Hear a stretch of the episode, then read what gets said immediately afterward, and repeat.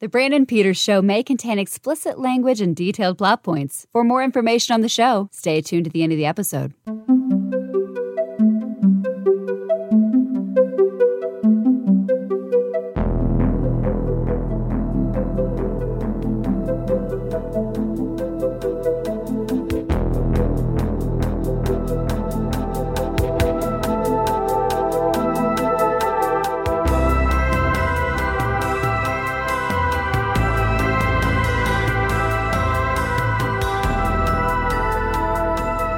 Now recording, and this is Out Now with Aaron and Abe. I am Aaron, and Abe is, he might be here, actually. He might show up. He's, he's been busy. He's been a busy bee lately, but he might go up. Regardless, Out Now is a film podcast where Abe and I discuss, normally discuss new movies weekly. However, every now and then we have special bonus episodes, whether it's one of our fun commentary tracks or something completely different. And this is one of our fun commentary tracks. This is commentary track February 2021, the second installment in our Hannibal Lecter series that we're going to be doing for the first five months of this year.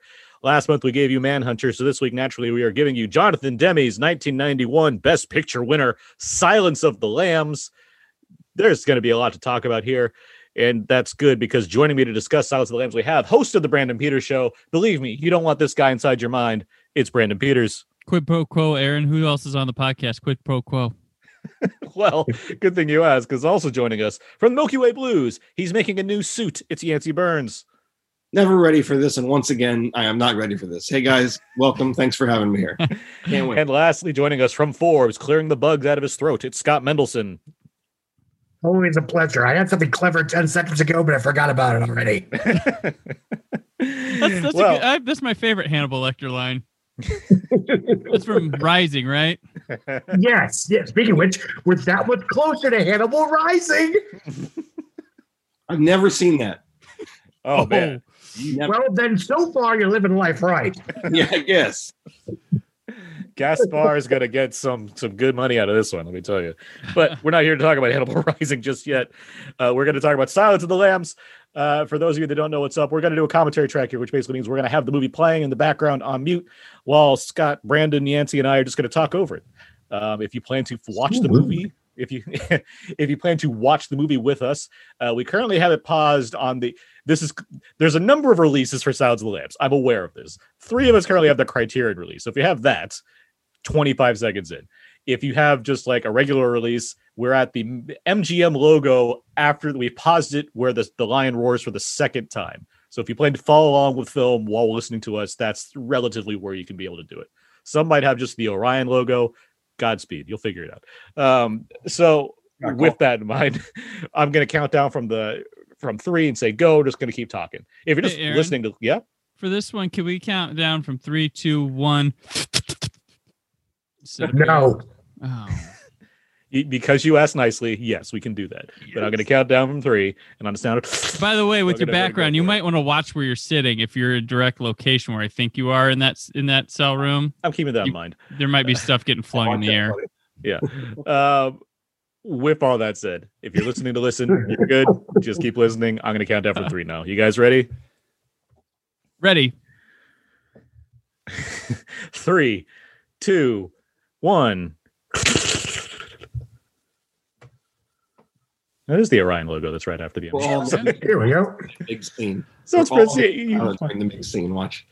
might be might be three seconds away. We're going to talk about that scene and the other. There's two scenes in this movie that young Aaron did not understand when he was watching this as a child. Hmm. Um, You're in there. uh, speaking of which, let's get to this right now as we listen This is to the Dino Howard- De Laurentiis' favorite Hannibal Lecter movie. Much like we just talked about uh, Denzel Washington chasing after Seven, uh, D- Dino seemed to want to chase after Hannibal ever since after this movie came out. yes, kids, if you love Tell Me Something, That's it. He or was the, the little successful. things. Sorry, the little things. Yeah. Tell Me Something's like a Japanese film. Why? Okay. Anyways, Um, I was gonna say? Oh, I was gonna talk about when we first saw this movie. We kind of talked about this a little bit of the Manhunter commentary. At least I did, just because of the relative proximity of this film and discovering it versus discovering Manhunter. Uh, but with that said, I saw this movie when I was quite young. I think I've talked about this many times before, specifically when we did our T2 commentary, but T2 is like a movie I grew up with, essentially. Um, this movie, not so much, despite being the same year, but I did see this quite early on, as in like when it was on video, I have seen this movie already. Um, it's a watch. Like it's not one that like ruined me any by any means, but it's certainly like I think that's that speaks to the power of how good this movie is. Where outside of the horror aspects, there's just a really good police procedural here, so it really Mhm. sucks you in, regardless of age to some extent. Uh, I, I didn't I forget Roger Corman's actually credited. I know he has a cameo. I forgot he's like credited in the cast. Um, but yeah, no, seeing that, I, I mean, I've, I, I've since seen, well, after seeing the movie when I was very young, I eventually read the book. I talked about reading, listening to the audiobook with my mom. Um, that was narrated by Kathy Bates. Uh, this uh, is one of was one of my mom's favorite movies like ever. Uh, like on a short list, this would be very high up there for her. Uh, so it's it's one that I've I've always really loved as well, just because it's I mean it's a great movie as as is anyway. But um, just does a lot for me as far as being a great horror film, being a great drama, being a great a lot of things in a lot of ways. So, but uh, Yancy, let's shoot to you because you weren't on our Manhunter commentary. When did you come into the world of Hannibal Lecter? I, my father, who always was very good at sharing things with me that you might not share with someone who was 16, 17, had shared with me as he was reading Red Dragon. And then this, when it first came out, he, had me read Red Dragon. I read Red Dragon. I loved Red Dragon. I saw Manhunter. I love Manhunter. I read this, the paperback, when it came out. I remember Gene Hackman was going to be cast. I was going to direct it and, and play Hannibal Lecter. And Michelle Pfeiffer was going to be in it. Then I remember Jonathan Demme taking over. I looked it up today. I saw this on G- on February 3rd, 91, I think. There was a national sneak preview of 45 theaters in LA. I saw it at the Del Amo Mall. I'm not sure what the picture I had to see to go see it with because you know the sneak preview would be like another picture and then this. But I saw it. I saw it then, maybe two weeks before it came out. I don't remember my immediate reaction, um, but I, I'm certainly I loved it, and and you know, I, I as, as as a fan of the book, I, I'm a huge fan of the movie. I, it's one of those that I can I can watch at any time. I think I think it's. I would agree with your mom that it's probably at the end of the day one of the great greatest most effective movies ever made. And very accurate. We'll talk about this more, but I mean, it's a pretty accurate, like point by point adaptation of the novel for the Mhm. most part. Um, I Scott, 16, 17. okay, Scott, how about you? Uh, I I read the book first.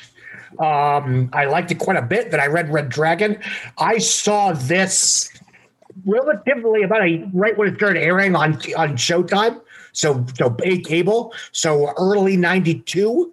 Um, right after it, well, mid mid to pre summer, right after it won a bunch of Oscars. I certainly knew what it was. I had followed its release, uh, you know, for a year before I'd even seen it. Um, and yeah, I mean, it was it. You know, at the risk of being cliche, it lived up to the hype. And I, you know, I loved it then. I love it now. I think the last thirty years of crime cinema has only made it look better, just because it is still so. Again, not not not to simplify, it's it still feels like so much more than just a serial killer thriller. It really does feel like a great American myth. Mm-hmm. Yep. And you know, 30 years later, I, I feel comfortable saying it is one of the best mainstream Hollywood pictures ever. um, and you know, we could talk about its leg- legacy, its pop culture impact, yada yada yada. But it is a phenomenal picture then and now. Um, and you know, I think every film of this nature that came after it, including the other Hannibal Lecter films, have been chasing its ghost. Brandon, we'll get to you, but real quick, I, I just want to ask. Um, Jodie Foster, she's she's not tall, right? She's she's she, and- she and Holly Hunter are among seem like the short, some of the some of the shorter ones.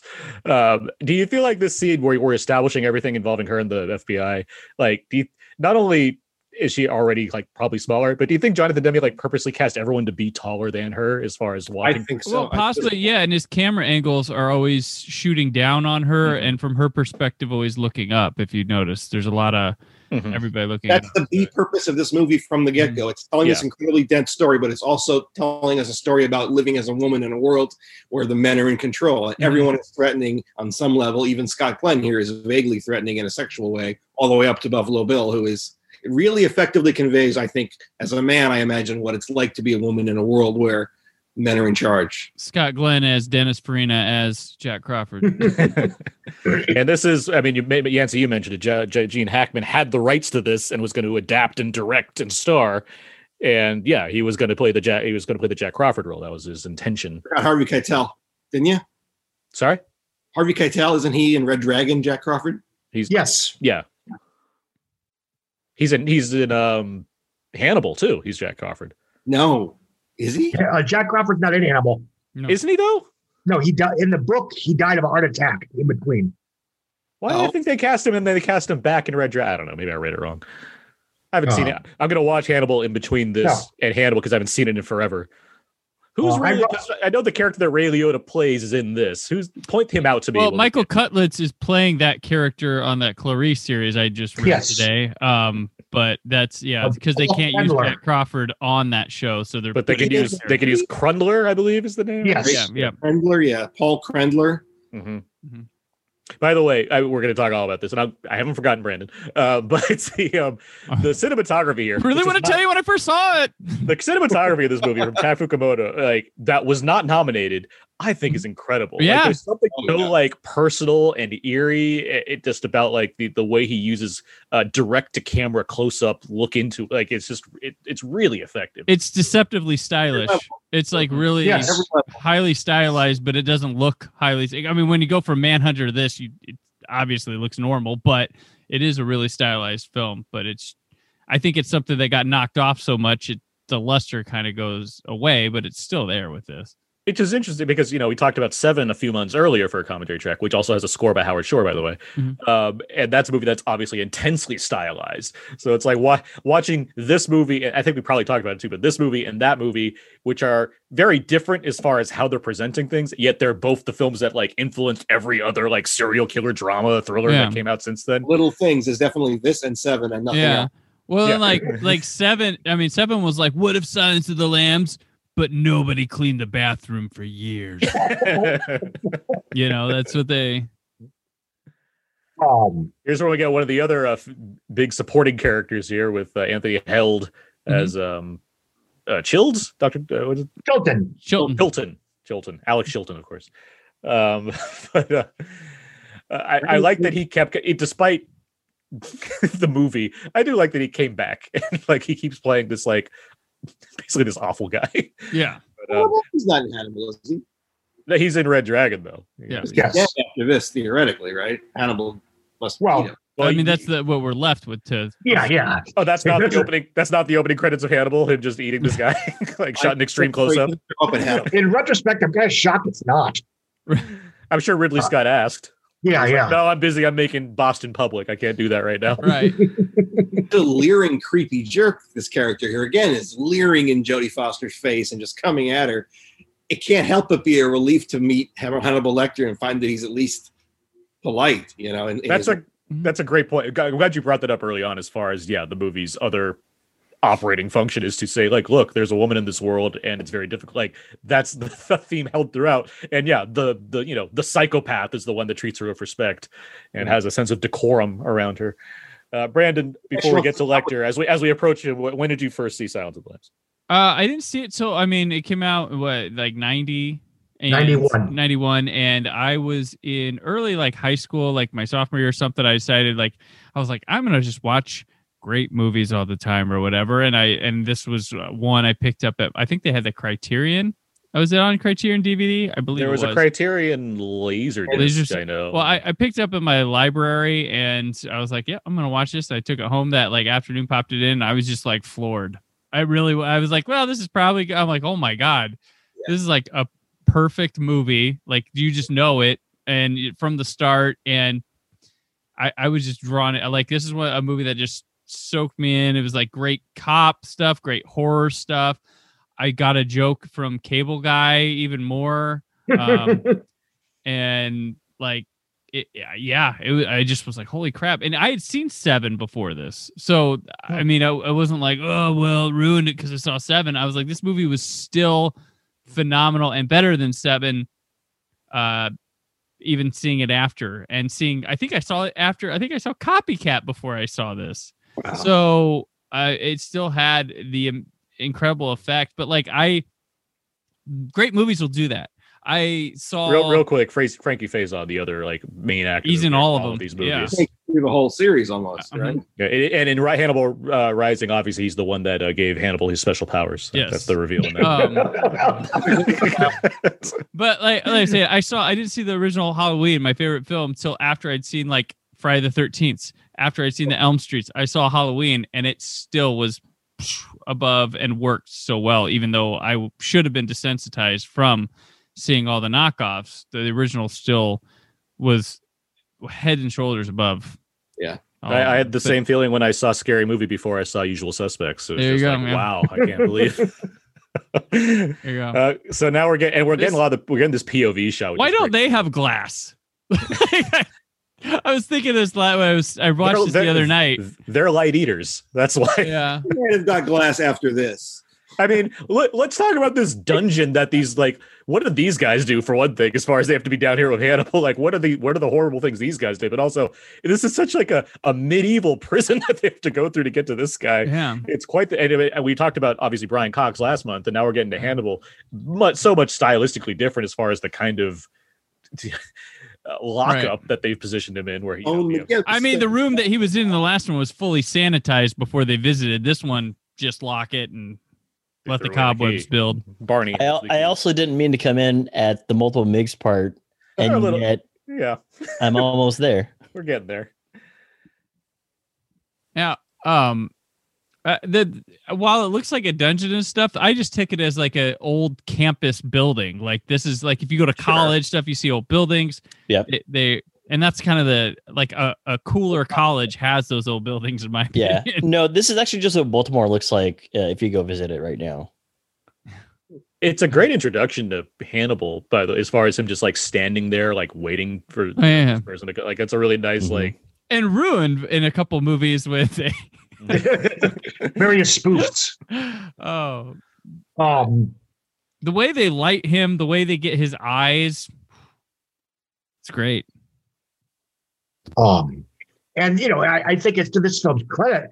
You know, he's not in much of this picture. Um, twenty minutes total. Yeah, Yep. give or take. Yeah, and this is basically his main scene. Um, Well, this and his, And you know, it- they, they, I mean, well, they, the, the they- biggest, they- yeah, the biggest well, they- between him and her, I guess. He gets a whole just- subplot or later on in the Yeah, yeah. movie. Right, yeah. I, I think Forgive me. In terms of uh, in terms of their interactions, most of the quote unquote cliches of this film, the things that were riffed on, the things that were spoofed on, are from this single sequence. Um, and it just does so much, Mhm. you know, almost instantaneously.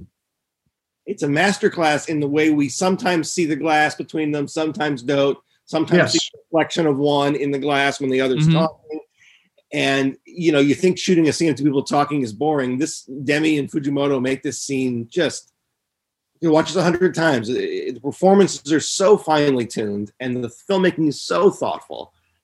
You know, Now, is it a Demme choice or is it a, uh, a Tony choice to to look at the camera like, hey, just just look right into the down the barrel of the lens? Oh, that's that's that's he's that's he's- tax. That's the cinematographer Fujimoto's choice. Like Yeah. that, that's like Yeah. a thing that, he, and then Demme's like, "Yes, I love it."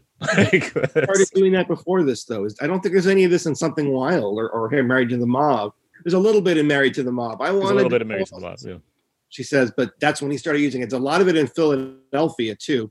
Yeah, after this is when it like becomes more of a thing, but also the genres are, you know, this is more intense, and there's a there's I feel like there's a This was, a, Demme, this was a Demme invention. I mean, when or a Demme in, in, in Philadelphia, when Mary Steenburgen is delivering those devastating, yeah you know, right to the camera, right to you. It's it's it's an interesting Demme invention. You know, because beyond like I don't know something wild like these are tenser movies than those are like they're they're I think there and there's a purpose there there's there, there's a more there's a purpose that necessitates something like not necessarily but like it it functions within what Demme's trying to do better than it would in something like in like Married to the Mob even though it has kind it of felt like an odd choice for Demme. And initially, because like, well, he's not going to Yeah. do this or why- coming into this yeah it's his greatest movie, arguably this, and stop making sense. Maybe I mean, he, but it seemed odd at the time that Demme was going to do this dark, dark, dark, dark because his movies were so full of human warmth generally and, and vibrancy. and it's also i mean this movie it's not a huge. I mean, it's Orion. It's not a huge studio movie, but at the same time, mm-hmm. he had pretty much torn off studios at this point, right? Like he was doing like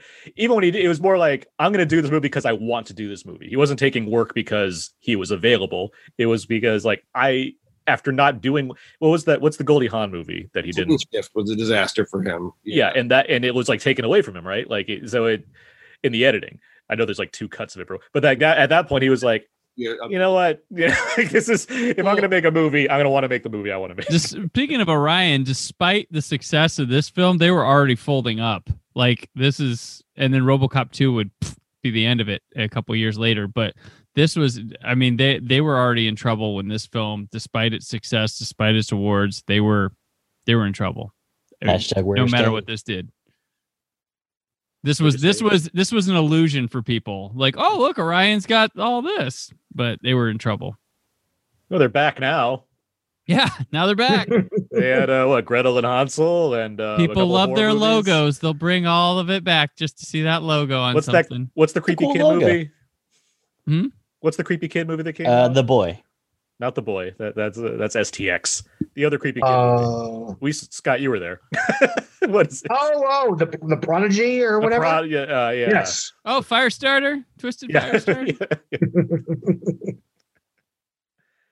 I do like the like obviously we're you know we're talking about the one of the key scenes here, but like the um the banter that's created early on with Foster and um and Hopkins when they're first talking, like he's intrigued and she's trying to like she seems more at ease, but then when he wants to, you know, get to the case and he's like, when you want to look at this for me, and, and he's like, Oh, you're doing so well. I like that Yeah. he calls her out on Oh. like how how she's Oh. approaching this situation that he can easily acknowledge is obviously weird. It's like, like, he knew yeah, she was getting there. He knew she was getting there. That was you you wanted to see what that segue was going to be, and just like, oh, you failed that one. Like just this constant testing that she's doing. Well, I think there's, to a certain extent, there's a running theme in this picture in terms of the games that people play in terms of communication. You know, Mhm. being being earnest and sincere versus being patronizing. Um, and that gets you know, I'll, I'll go to it when it comes up. My favorite, my basically my favorite line in the picture is where, you know, she calls out Jack on being, you know, a somewhat obnoxious schmuck just to, you know, for the purposes of the case in a way that implicitly insults her. Mhm.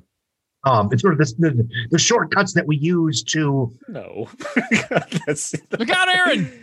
So as a child, I'm like, what was that? Like, I don't know what that was exactly at that point in time. Did he spit a loogie in his hand? That's, I mean, that's what I, that's fuck. what I figured. Like, I was like, all right, that's disgusting. Then it got worse. Did head so? How did Hannibal know what happened exactly? I like, think I mean, I think he knows Miggs. Migs. a guess. it's just a classic Biggs move. yeah, he's like exactly. I, I know what this guy's in here for. They Oh. have chats when yeah, everybody's exactly. got like a- fireside bedside chats. That'd be a podcast. Fireside bedside chats with multiple with multiple Miggs. Um, you know, it strikes me, you know, when, when I do watch this, how a, a trend setting her wardrobe is and her look, you know, the hair, the wardrobe, in terms of basically it's the, the set type for basically 30 years of crime scene procedural characters. right. Obviously, Dana Scully, obviously, you know, characters from Criminal Minds and SVU and what have you. Um, it is hard to remember what a trend-setting character she was, you know, in 1991. When even the idea of a, you know, pardon the cliche, a strong, empowered, take charge female character in a grody serial killer movie like me. this was in itself relatively unique. Yeah. Well, I mean, between the Um, two books, you have like an like iconic characters throughout our time. Like you know, the Yeah. Jack Crawford, iconic. Will Graham, iconic. Hannibal Lecter, Clarice Starling, Buffalo Bill. You know, there we got these Francis Dolarhyde. They're like Oh. iconic. They've been represented in books. They've they had multiple movies made and t- shows made about each character. It's, it's it's weird that from a crime procedural type movie that those are iconic characters. We remember Oh. the two crimes.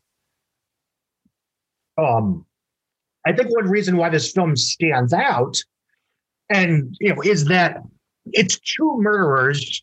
You've got Hannibal Lecter, who's basically the ultimate what Hollywood thinks serial killers are like, and then you have Buffalo Bill, which is a pretty realistic version of a serial killer. Yeah, You know, he's not a super genius. He's just he adopts like the Bundy, the. Bun, the Bundy stuff, right? With Yeah. the uh, con, you know Ed Gein, Kemper, Yeah. Bundy. Um, well, Lecter is obviously a more you know a supervillain. it's weird. It's weird that that's the case. Well, I don't know. I'm trying to think of like other. s- Well, We've talked about this before. Serial killers in like pop culture and movies and like leading Yeah. up to like this point. This was a this was a big deal. People had never really thought about a man making a woman suit. That was the big reveal in this movie that Mhm. people were shocked. Uh, and it's it's a much the reveal is much later than it is in the book. Yeah. Yeah. Um, In the book, It's Lecter just comes out and says he wants to, you know, he wants to make a girl suit out of real girls. and it's more Go a lot explicit too. I mean, Yeah. it's one Yeah. thing for like Norman Bates to you know have a wig Yeah. and a dress on. It's another thing for an actual bodysuit to be and show him like Yeah. like show him making this, show him sewing it together and everything, showing the the crime pictures on the wall and whatnot. Um, Now you know with movies today, it's Tuesday. well, and like Seven, this is a film that feels far more graphic and gruesome than it actually is because it is so clinical in its violence. hmm Um, um, And we uh, we've dropped on the book a couple times. This is pretty pitch. I listened to the audiobook in prep, prep preparation, but this is pretty damn n- point to point to point Yeah. accurate. They they they cut out the stuff they they cut out accurate. Like there's some stuff with Clarice and her roommate. And they also they decided to not make Jack Crawford a sympathetic character in this as he is because he's dealing with his wife who has a terminal illness in the book, which they bring into the television show Hannibal Mhm. uh, but they leave completely out here. It's not, like all the cuts are efficiency, like that, which Yeah. is which was the Yeah. same with like No. which was the same with Manhunter. Honestly, like it just it's the same thing. It's just like, Tightens let's it up, gets to the Yeah. important stuff, makes. I the mean, this is, this is a tight two hour movie, even then with Well, with, that's- with Oh, yeah. credits. Like, Crawford here as as a as someone who is using her. Yeah. in a way. yeah, Which, which which and my question is, why do you think that Jack Crawford knew that Hannibal Lecter would take to her? What what about her beyond being attractive is it that Hannibal likes? Because that's what we that's what that's what Harris Thomas Harris gives us. Yes, he starts the, the serial killer frenzy in a lot of ways, but it's with a serial killer character who's more like a fictional character because he has this grand sort Yes. of honor among thieves. He's not going to ever bother her or eat her because he respects her. I, I just like I just like to think that Jack Crawford had like you know like four other calls. He called Will, he was out. He called three other people. They're like, eh, I don't know about Well, that. So it's like, he, he could groom. Make sure we her.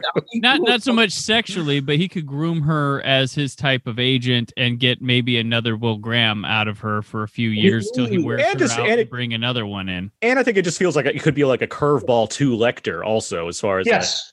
you Yeah. know, here's I'm going to do this thing again where I bring in a guy, you know, an expert to talk to a killer. Maybe you know this time around I can you know beyond having someone that I feel is you know doing a good job, I can have something that will throw Hec- Lecter off and maybe give Plus- him a different kind of reaction. Well, because they have no history. He Yeah. knows she has adver- uh, adversity in the in her training, and she's hungry and might get something or try harder than a male he picks or someone else. He knows. like I the also assume that he's tried things already. I think that's part of it too, right? Like there's right. He gets him enough to know that he'll like her and it's i'm just I'm always curious about what it is about her that that that hannibal likes it's that she's genuine i suppose Well, I think there's a certain, and you know, as you guys mentioned, I think on a on a level, yeah, in a very patronizing way, the fact that she's an attractive young woman with no history with Lecter and something of a tragic backstory. Her father was killed in the line of duty. You know, th- that's not the sole reason he sends her in, but it certainly, you know, checks off certain boxes in a way that obviously Will Graham does not. if we had more of Um, Hannibal, the interesting even to reframe the story as harris did it he almost is doing a sequel that's almost the same story but he wants to do it with a female instead of with will graham again it very much is that. Yeah. Yeah. Yes, Hannibal and, and Clarice will bounce off, and then the extreme is this villain who wants to make who wants to take over the woman's role so completely that he can just put on a woman's suit and be a woman. Which I think answers the question of whether this movie has has it out for for quote unquote transvestites. I think it's clearly this guy. We'll get to that more when we talk about Buffalo Bill, but I because I know that's a deeper conversation that people have tried to hold on this movie for years. It's got to be something. It's a perfect movie. There's got to be something to say about it. Well, simply, I think it's it's it's it's reception from people that like it and those that don't. I think it's a matter of what happens when you make empathetic art that's consumed by not so empathetic audiences.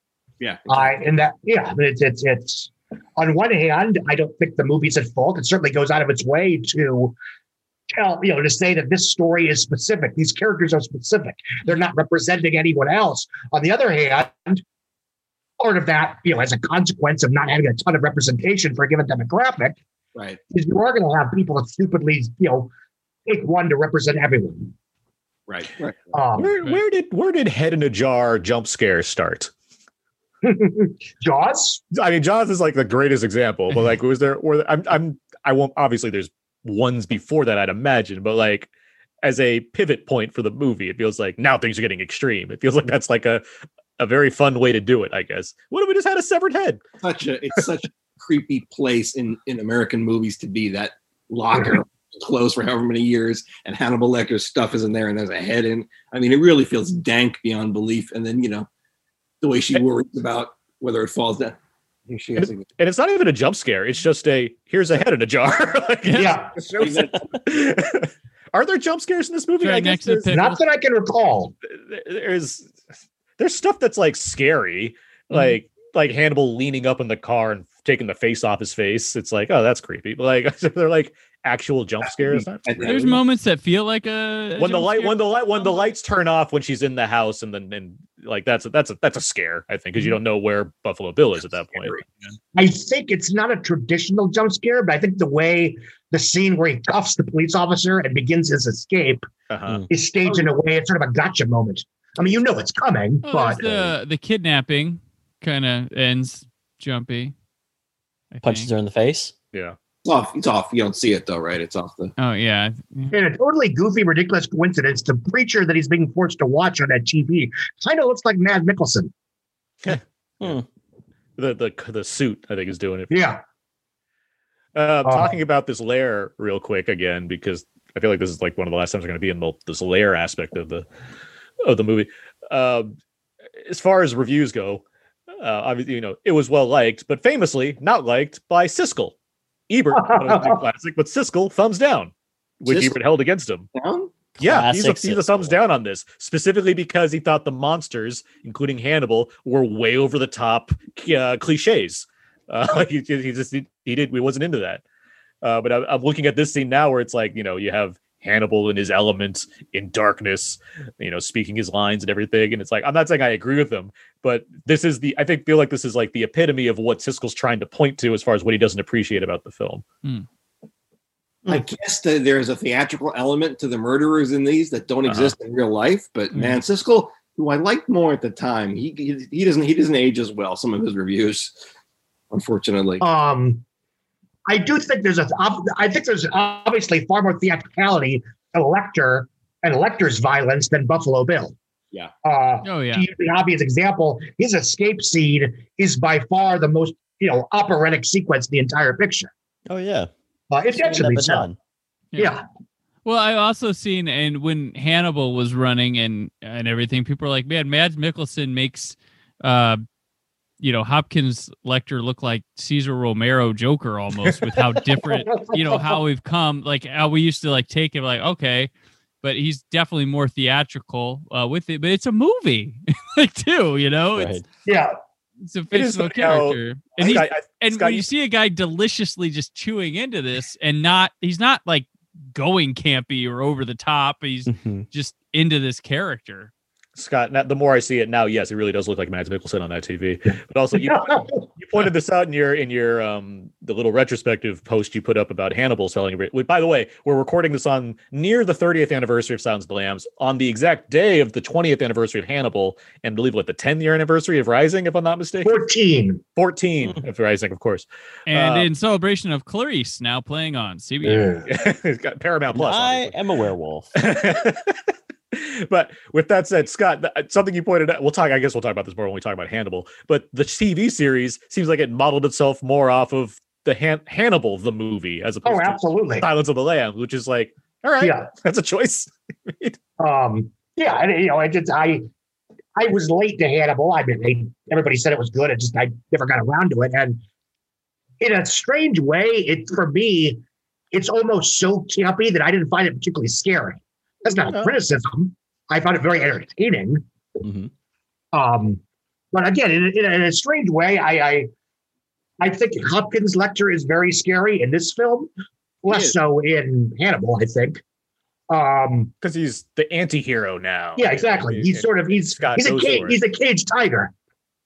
Yeah. Which is what's so Um, effective about his murder scenes later in this movie, Yes, right? yes. Because he's Um, you, we've presumably you've i mean if you're s- given that manhunter was a flop you're watching this movie and seeing him for the first time for a lot of people like go yes, you get an impression of this guy and what he's about and how he speaks or whatnot. So when you see him finally unleash it's like all right well that's why he's down in the the bottom of this campus in baltimore. And to the film's credit, he kind of lives up to the hype. yeah. Well he gets away so yeah. But I mean, in terms of theatricality of his actions, yancy what's up? It's so well constructed to, by Harris and by Ted Tally, the screenwriter here. Just to, the way we're following Buffalo Bill and and and we're following Hannibal Lecter and Buffalo Bill is the scarier one because Hannibal Lecter is contained, and then in the end, all of a Mhm. sudden Hannibal Lecter roars into the A position with this huge Mhm. escape scene that the, the sort of like opening the floodgates to, to, to where possibility the thing may go and it's just it's just so marvelous uh, this thing Oh. just the novel to the it's just you wish every movie was as you know this is Yeah. I wish a lot of movies could be like, let's take like 20 minutes away from the main stuff and just focus on this guy for a while. and, like, effectively pull that off. even Yeah. the Tom Petty song is just um, Oh yeah, the way this movie American ruins Girl. two songs, this and Goodbye Horses, is incredible. Um, Brooke, what's her name? Brooke Smith. She, by the way, I'm going to plug. She starred in an excellent film, I think around 2000, called Series Seven. Hmm. Um, Yes. still hold up today. It's a play on reality TV. It's a wonderful movie. Um, check it out if you can. I don't know where you'd find. I have a DVD of it, but I don't know where you'd find it streaming. Also, the nurse in Interstellar. yeah, Yes. she's been gain, she's been gainfully employed for thirty years. yeah, I mean, great. she was. yeah. She did a. Never She was really on Grey's. Anatomy. Grey's Anatomy Yeah. for a few years. My She's on Big Sky right now. If I may, if I may plug for her, she's just unbelievably excellent in the movie Vanya on 42nd Street that Louis Malle did in the 90s with Julianne Moore. She's just Mhm. phenomenal. Criterion put it out on, on Blu-ray. the other She was- Clarice. she, she was up for a few awards, I believe, in that film as well. Like Oh. independent awards. Phenomenal. Heartbreaking in that movie, phenomenal. I think the difference is because you don't reckon. I mean, beyond the fact that her character's not as iconic as you know people as larger, large as life as uh, Buffalo Bill and Hannibal or what have you, is because she like to play one of uh, Buffalo Bill's potential victims. She had to gain weight, like that was Mhm. a huge thing, and so it, like changed the basic look of her beyond before you know looking at other roles that she's in. And there's uh Lord. We don't. I mean, it's not as though it's not as though he you know didn't have a gainfully employed, you know, wasn't gainfully employed or didn't have a great career or what have you. But Ted Levine is terrific in this movie. Also, Oh, yeah. Like, Oh, yeah. The, ama- the amount Um, able to overcome being type, typecast by this role. He's actually done enough other movies that you don't have to always, always say, "Hey, it's Buffalo Bill." It's Well, still- he was on Monk for eight years. I think about uh, Stottlemeyer Yeah. on Monk for so long. Yeah. Well, he was, you know, the nice cop on Monk for ye- you know eight Yeah. years. Did he have? Some, isn't there like a, a a myth or or legend about him having like you can't talk about Silence of the Lambs in his contract or something like that, or like I don't know. or somebody had a story. Some somebody had a story about like just the sick of it. director has told him like, you do not talk to him about Silence of the Lambs, and like uh, he was just with watched him. uh, so- uh, s- um, Shutter Island. He's got a few great scenes in there, Hmm. including one where he's driving Leo DiCaprio around and he leans in and says, "If I bit into your eye right now, could you fight me off before I blinded you?" That's a great line. That is- Well, I remember if you rent Joyride, which is a very good movie, by the way. written, Where he written by is the JJ, right? Yes. Um, where he plays the antagonist, you can listen because it's mostly an audio role to the other actors who audition. And there's a number of, you know, known people. Eric Roberts comes to mind, but he's the only one of the auditions that made the character kind of pathetic. Mhm. Um, and to a certain extent, that's part of what stands out about this particular character is that he's not trying to be, you know, an iconic cinematic supervillain. Hmm. Um, and again, you know, I, I know I mentioned this before, but in terms of, he's a very realistic serial killer, Yeah. yeah. and he's also scarier for the very obvious reason that if you're a regular person, he's the kind of guy that you might actually run into. Yeah. I imagine most people aren't going to run into a guy like Hannibal Lecter in their day to day lives. Right. Uh, That are- but this that- guy, yeah, Ones, that- ones that aren't serious about it, sure. Yeah. yeah, And let's not forget he classed up Too Fast, Too Furious. But both the Oh. Fast and Furious, just Fast and Furious. He's not in Too Fast. Oh, he's not in Too Fast. Okay, No, no, no. I thought- he's oh, not too and Furious. fast. I thought He's he was not- too- No, they they have the the other cop isn't. There's two cops. There's the black cop who his name I do not know offhand right now, and there's Ted Levine. Ted Levine only appears in Fast, the Fast and the Furious. The black cop shows up for two Fast and Furious. Okay, this is all important. Um, gotcha. Shea Whigham, of course, is in uh, Fast and Furious. Then he shows back up for Fast and Furious Six or Fast Six. Furious, Fast Six. Get, I'm getting my Titles. non-Paul Walker cops mixed up. Because Ted Levine's all he's all um, with Paul Walker when Paul Walker's getting stressed out and he starts smoking at that one LA house that's on a cliff that everyone uses in LA when they get movies like that. He's like, Gotcha. "Are you? So he's in the the not two two. Got it. Um, yes, correct. And Anyway, this, Jack Crawford's no, getting. go ahead. I was- uh, Jack- this is that scene where Jack Crawford's like, "You got really pissed at me, huh?" Uh, and I, I just. Again, it's that camera shot, but just the way he looks at her is just very. On the way they just back of his head talking to her too. Her That's back that's of effective too. Yeah. Um, You mean he's toying with her, and even now, when he's trying to be honest with her, he's he's and he's he's constantly balancing the line between. He's basically, I respect you, but without being patronizing. right. and you know through you know he fails here and there and that's that's part of the conflict between these two characters that are you know on the same side want the same things yada yada yada um um and on one hand he's right if he had sent her in there saying hey can you catch me help catch me help me catch buffalo bill it wouldn't have worked um Where's Scott Glenn at this point? He's coming off what Red October. he's a character actor Uh, but is is he like he's- Red October? He's more straight laced. I'm trying to think. Is he is he because you know he comes he starts out he's playing greasier guys, right? But then he like the right stuff. I guess he's in. But even then, he's like the jokester and as as a Shepard. Him and Sure. Gordo. Um, but though he- what's like he has what? Um, he's in the keep, right? He's in the keep. That was a Uh, He's see- got backdraft this same year. Wow, it was a big year for for Scott Glenn.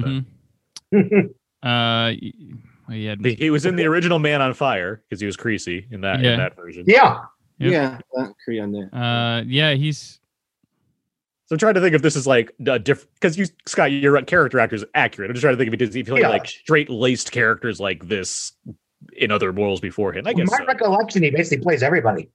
Um, but I do know he was famous enough to get billing above the uh, title yeah. Yeah. because he it's, it's Jodie Foster, Anthony Hopkins, and then Scott Glenn, then the title.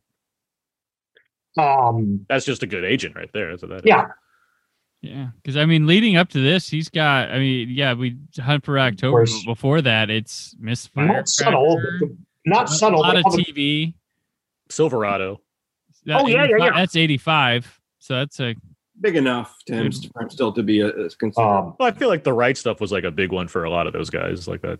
too, yeah. and coincidentally, because they were made around the same time, Backdraft has some similarities to this picture.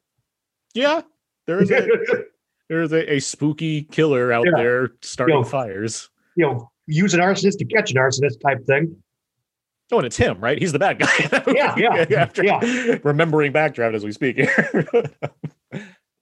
Um, he did is like I needed the money or some random reason. I forget what it is exactly. You jump, I jump. I've I've seen Backdraft I think once in full. Um, yeah, me too. When it came out, that's it. and it, it it made it, but it made for a great Universal Studios uh, fire show. So Too hot. Too hot for me. Sorry. Did that's too fast, too fast and furious. He's not in that. too hot. Um, Is there someone Yeah. famous in this scene? We, we've passed by Romero, I think, already, right? And we haven't got to Chris Isaak yet. There's all the Demme players sort of throughout. Tracy Walter, right? Tracy Walter. Yeah, we saw Tracy Walter. Yeah, that old guy who plays the uh who gives them all the stuff to put under their nose.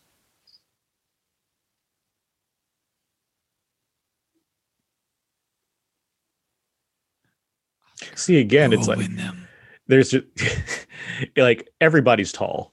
Like it's so, and the, the cameras are so deliberate in what they're doing as far as framing her. Scott, you were talking about um, the way they're presenting Ted Levine as, as Buffalo Bill, as far as him being like realistic. That's a Demme thing in general, right? Like his movies Yes. are largely about human characters. Yes. It suffices to say, right? There's there. And I think that's part of what makes this film stand out. You know, not to sound like a broken record, but this film was not remotely concerned about being cool or being hip or being edgy. Um, it is a human drama. It's her human drama. And as much of an impression as Anthony Hopkins makes, he never remotely takes over the story. Um, and you know, the, the- her story, especially in terms of, you know, pardon the cliche, her versus the men in the world. You know, one of her biggest personal triumphs is what we just saw right there, where she has to muster up the courage to do something as simple as say, "Hey, you can't be in this room. Go away." To her And fellow officers. And that has to be what Jack Crawford sees in it, right? Because Yes. we're seeing we're seeing a lot of Clarice doing stuff, and it's it, she's there's never a I don't know if I can handle this. It's always a yeah, I'm going to do it, regardless of how Yeah. qualified she is to do it. If if you were going to narrow down great American blockbusters with a with a female lead who doesn't feel like a bullshit character but feels real, I mean, this is it. This is such a on. You know, she's such a real woman in this movie, and her and her the way she wins is so. I don't know. It it, it doesn't feel contrived. It feels, you know, It's my number one guy. Is Thelma and Oh. Louise the year before, or is it this year? Like months later. same year. So it's the same same Oscar year too. Yes. So she beats both Sarandon and Davis for, for the Oscar. Mm-hmm. One of the Yes. female lead roles there ever was in, in a Hollywood movie. Is I mean, look at it. Think, think about what she, how she commands this movie, being the smallest person in it. You know, Yeah. I mean, she's got a new movie coming out this Friday. Uh, the, the, the The Mauritanian. Yes, I was, I'll let you mispronounce it. Um, and you know, it's it's it is what it is, but she's terrific in it, and it's just the run from this mo- from the accused, which she won her first Oscar, which then was followed up by this, where she won her second Oscar, which is not something that happens very often. Uh, Yeah. yeah, but she had a, she had a run from here to like Contact in '97 that was just Jesus. Sommersby, Maverick, Contact. Um, yeah, nailed. Um, and yeah, just it's it's it's it's it's one of the great streaks of any modern actor in the last thirty years. It's a I- rely. It's a re- like the same with like there was what that Meryl Streep period from like what the the Yeah. mid aughts to the mid tens. Yeah. Like that, like that. Jodie Foster seemed to have, and she was, you know, she's older at that point. Jodie Yeah. Foster seemed to have that as far as like, you know, female stars, A-list stars go, without being like a blockbuster star, just someone that's just like a reliable actor that can, you know, in a mid-budget movie that can work. Yeah. Um. very smart about the roles that she took. I, I saw Taxi Driver recently. I saw her movie Foxes for the first time. I was not at all surprised that the role she plays is not exploitive at all. It's it's it's a thoughtful role. You can see why she's in it, and she'd always courted interesting interesting roles. You know, it was sort of the peak of it, I guess. You, um, men- you mentioned uh, Pfeiffer, who turned down the role uh, for the film. Though She worked with Demme on Married to the Mob. Hey, Mambo. Um, we should just insert that more into things, honestly. Goodbye Horses worked on that film too with him. uh, but she said no because it was too dark. Uh, Meg Ryan was offered the role. She turned it down because it was also too dark. Uh, Laura Dern was up for it, but she wasn't considered bankable enough for the lead role. And uh, Kidman auditioned as far as people considered for uh, Clarice before, he, um. before Jodie Foster got in there. Who apparently want, who apparently wanted to to, to uh, take the rights for herself, and then Gene Hackman already had them at the time, so she couldn't. Yeah, and you know, the first, and I remember when this film came out, reading the press, is that you know, the first conversation she had with Jonathan Demme was like, you know, my main concern is that I, you know, I don't want to make a movie that glorifies violence against women. And Jonathan Demme said, yeah, that's my concern too. And you can feel that, you know, you can feel the effort not to do that in every frame of this picture hmm um, You're- you know, there's there's nothing, you know. No, go ahead. Go ahead. No, you're saying you're right. That that's why it's you know. That, I think that's why it, it's the movie it is, is because because of those, the, those that concern being applied so heavily. The sound Um, effect of that camera is like is Yes. it's it's distinct as like the flash bulbs in um Texas Chainsaw Massacre to me, just like the way it sounds. It's very clinical, but also but it's like ugh, that's it's just it's it's weirdly unnerving. Obviously, you're watching an autopsy slash Yeah. body discovery sequence, but still, it's just the way they're you know handling things business as usual, but having these intense tools that make various distinct noises very much sticks out. All these little details just really factor in watching this movie. We just What? pass what is basically my favorite dialogue exchange in the film, where she basically, you know, he basically says, you know, he basically, you know, he basically explains why he basically patronized her to get them out. She basically says, "Look, you are a person of authority. They see how you act, and that's how they act." Yeah. And then he takes the point, but then he goes back to sleep. And I think there's a certain there, there's a clear pattern in this picture where he's sort of just going through the motions, you know, doing the job, obviously, but he's sort of not sweating it. And she, of course, is, you know, always on, always, you know, visually alert so that everybody that sees her knows that she's on the job because she cannot afford to be seen as slacking. And this is the only scene in the movie right here where she's really has any fun. Yeah, It's Well, also the only scene in the film where a guy hits on her and it's not threatening. It's it's so it it's so comfortable this scene despite the fact Yeah. that she's- never met these guys before which is interesting to me. Like it, a different movie this would be like her regular pals that she goes Right, to yeah. like in the like in the hannibal show which is what it becomes like there's stuff like that. There's like Yeah. other characters that they can constantly have a little bit more fun with or whatnot. It's like Also, in, oh. how do you how do you play bug chess? That just seems difficult to me. Like would they don't they be moving like as they were? He's the only interest in her that she seems to reciprocate, except maybe Hannibal Lecter to an extent. But this goofy guy at the moth place asks her for a cheeseburger and she wants to go. Which is more than an extent see they made a whole movie about hannibal um, What a weird weird- because he's he's got cross-eyed, so he's not, you know, it's it's he's also a Jonathan Demme stock guy. yeah yeah. Choice, but but it, it, it's a fun little, it's a strange little moment, you know. And he's looking right at you too, and his eyes aren't even. It's just, Um, and I think part of that is, you know, whether she's interested in him or not, she's certainly not threatened by him. She's not, he's not in a position to do her harm professionally or otherwise. and he's you know Um, honest. yeah.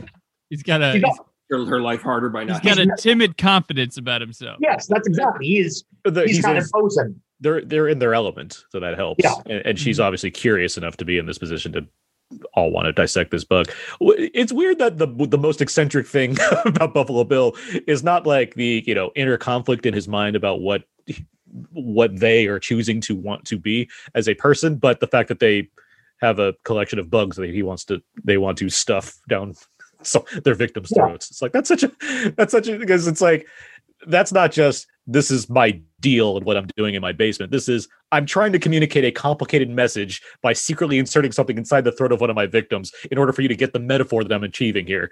That's a weird thing to add onto this character that's otherwise pretty Right. human. anyway, there he is. There's like a Nazi thing somewhere in here too, right? Well, yeah, I, did, I was going to wait till later, but like with all the talk about, you know, the the whether this film is or isn't transphobic, yada yada yada. Even when I was a kid, to me, the you know, the guy's got Nazi flags in his house. That's clearly more of an indicator of his violent nature than whatever his gender issues are. Mhm. It's an all offensive, all you know, take all takers, you know, Nazis, whatever. Here's uh now director Kasi Lemmons in one of her character roles from the 90s. Yep. This and like Candyman. It's like What are she, they- she had she had a resume going on here for for horror movies as side characters. Are the are the cleft lip people upset about Red Dragon? Uh, to this day. Are they represented bad there? Uh, like, I don't know. Like some of the things, like bad rep- like if we're gonna play everybody is everything, can like a, can a trans person not ever be a killer in a movie? Can a you know woman not ever be a? Like, is that when you make them it like one time? Is it bad for like it's just and like I said with Scott's lack of representation, yes, it comes into play, but like. W- is there a line we draw that we they can't be those things because they surely can be them in real life. Um, well, I mean the the, the way you about adult movies and missing adult movies. A movie like this can operate on a level where it, it it's answering its own. Obviously, it doesn't have that agenda to be to be saying at all. No. Obviously, if you're watching this movie for what it's worth, your argument doesn't have any real. and it continually tells you that it's not going Yeah. after that like it, it and i when i watched it this last time i was like yeah it's saying that the book says that too the book clearly hannibal lecter said no he's not he may he may think he is at times but he's he's not he's doing this other thing Chris, Oh. about about the cleft the cleft lip because I was thinking about that too. Harris does that. He generally has the killer characters have some kind of physical deformity because Mhm. doesn't Harold look have like a backwards thumb or something in the Yeah. the novel and and James Gumb just didn't get the S on his on his birth certificates. We they all these weird sort of signifiers that make them sort of obvious sore thumbs, Mhm. which would technically be seen as as as well. That's terrible. You can't say you can look at somebody and tell they're a serial killer, but that's Yeah. not what he's really saying.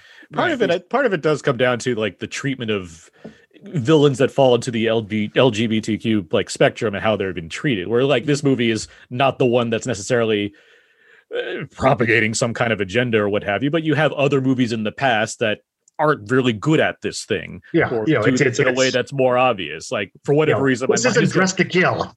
Yeah or, or um what cruising. I mean like Yeah. there's you know This is you know this is the, the fact you have to if you're watching this movie you have to take for granted that, that, that in the in this case the guy who's trying to steal the woman's skin and act like a woman is doing something negative that is not related to any kind of he, he's he's trying to he, he- he's he, he's the transvestite in the worst possible way you know? He's he's trying to he, he's trying he, he's when you think the worst thing you might think about men trying to take over women's the role of women by by this sort of thing that's what buffalo bill is doing you know he's literally trying to become a better woman. Um, after all this Demme goes and makes philadelphia. So i mean it's like there's, so he there's a obviously effect in the, the criticism is dumb, and I think he he understood where they were coming from. Um, again, for me, again, you know, as a kid, it's you know the movie comes out and says he's not transgender. The movie comes out and says he's not killing because of his gender issues. That's just you know, and you know, in the film's finale, he's he's living in a place that's covered with Confederate Nazi propaganda. It's it's all the more interesting that like this movie's facing that faced that sort in faces i guess that sort of controversy. And then the hannibal the series which is well loved by people of this generation is a film that's very much about uh, two men that have a lot of sexual tension between each other and like that's Yeah. played up as a very big positive for the show. Um, they didn't get to buffalo bill on that show so we don't know if they were Okay. turned on it. It's an interesting clarice on cb on pb on paramount plus it's hard to define. How does a movie set its terms where you know that it is not looking to offend? It's filmmaking. It comes down to mhm. filmmaking. But I it's mean- not it's, you can't set it in stone. You can only say you have to be smart and watching it with your open eyes to know that it's not offending. And there's always not- someone who wants to there were there were protests before this movie was released and the weeks before about from from, from people who are upset about that based on i'm sure the book's portrayal but it's like and that's yeah that's not a new thing either as far as like people being aware of certain like that, that goes back to what like temptation of christ or life of Brian just the fact that it exists to begin with beyond what the con what it what's within the content um, it's a real gives- question for right now in in, in, in, in Hollywood. How does in art? How does a movie operate like this without coming right out and saying we mean well? How does a movie just operate smartly enough that it doesn't hold up to that it holds up to scrutiny when someone wants to be offended? I think you make the movie you make, you take your slings and arrows. yeah that- at the I end think- of the day, whether you know whether those who feel that their life was harder as a result of the art you make are correct to blame your art versus the interpretation of the art. You know, at the end of the day, you take it, you say, you know, I'll try to do better next time and move on. I think that's Oh. enough for now of four cis straight men talking about the nature of transgender politics in this film, and we can talk about some other things before we get back to it probably later on as we get more Buffalo Bill stuff. Uh, we are getting another big meaty Hannibal scene um, with her, him and Clarice right now as they as he messes with her basically, which is just always doing for a lot of this thing. But uh, before we get more to the story, I'll just point out some of the other alternates that we had for Hannibal. We had a lot last time. Um, this time we had uh, where there's my list here of many people. Uh, Connery was who Demme wanted for the role. Um, Hmm. He he turned it down, uh, and then the others that were considered, we have Al Pacino, Robert De Niro, Dustin Hoffman. I can I can see where that ass comes from. It's like, yeah, we can see uh, Daniel Day Lewis, uh, Derek Jacobi, which I find fascinating. Oh, Oh yeah. there's yeah, would have been going. It's almost disgusting. Uh, John Hurt, which I can see that ass because Oh, Dem- yeah. Demme Demme cast Anthony Hopkins because of Elephant Man. So I'm like, what if I got the Oh, Elephant yeah. Man to be in here also? Oh. um, It could have been a Lecter. Oh, I'd love to see that audition tape. uh, Christopher Lloyd, uh, which would have been a nice like, you know, let me change up my my uh, what my audience or my, my my look is here after doing multiple Robert Zemeckis movies. Um, Patrick Stewart, uh, Lou Gossett Jr., which I found fascinating. Ooh. uh, Jack Nicholson, of course, Robert Duvall, of course, and Jeremy Irons, who turned it down because he just did um, Reversal Yeah. of Fortune. He did feel Right. good. It's a nice mix of who was popular versus typecasting versus could have been different. This was a Yeah, new the Lu- Louis Gossett Jr. was like, "Yeah, Oh, right. yeah. let's see what that is." What had Hopkins been doing? And this Hopkins, he's uh, and Hopkins is still well, he's doing theater stuff for like for the Yeah. like he has movies, but like theater is still like his main thing. I think during like the '80s, especially. the vast majority of the movie going populace, this was their first real exposure to Anthony Hopkins. Mhm. So as a result, they were able to take Lecter just as is without any prior baggage from the from his previous roles. Similar to like um, what's it, uh, Alan Rickman, where like Yes. Die Hard like is the first thing many people have seen Alan Rickman in, and became a pretty standard. Like, Yeah. oh yeah, that's him. All right, Um, or like I don't know, Gabriel Byrne, and like the like there's a lot of like guys that came out in the '90s that have been doing stuff for like a long time, but just kind of didn't really catch on with anything. They're like old, like Ian McKellen's another one where it's like he didn't really, you know, he was pretty old when Right. he started becoming very popular in things. It was like at pupil, and then boom, here's Ian McKellen. like you know, like Ri- what Richard the Third. the Richard the Third he got an Oscar nomination oh, for, that's I right. believe. That's right. Yeah. But even then, Um, same I like Bra- like Branagh. Branagh was you know he was doing obviously a lot of, and then he became like what Henry the Henry the the uh, the fifth. he was always around because of the Shakespeare stuff. Yeah, but like as far as people Oh. like seeing him in like Oh, yeah, yeah yeah Gabriel Byrne was like, "Oh, you got a demonic movie? Bring him in. he, can, he can do it." Well, yeah, he had a couple dabbles in crime, obviously, with Miller's Crossing and Usual Suspects, and he's like, "But yeah, yeah, give me the give me the demonic stuff." You know where I first really noticed Gabriel Byrne? Disney Shipwrecked. okay, He's okay. Well, he's the bad guy in that, and it's it's a wonderfully campy Disney bad guy performance. Hmm. Um, we're in the Buffalo Bill scene where he's putting with the lotion on the skin. Hey, Buffalo Bill. I like how theatrical he makes this. Well, c- compared to like how he generally acts with himself. Now he's he puts on Yeah. like a bit of an accent, and then but then when she doesn't like do what he's asking, he gets super angry Oh, yeah. and starts like just drops the whole the whole shtick that he's trying to do here. This is a pretty creepy scene. I mean, obviously, this is creepy. There's a woman in a Mhm. hole being threatened with lotion and dogs. nails. but um, but yeah, the nail in the in the wall just indicating like yeah, there's there's, there's been a lot of these. By the way, you're talking about um and this is so like interesting. um you're talking about tall people being kept. Brooke Smith's a really tall person. She's always like my height. I've been around her in person before, and like yeah, she's very That tall. makes sense because Buffalo Bill needs big, large people for Yeah. his suit. Because but Ted Levine's a big guy too. So.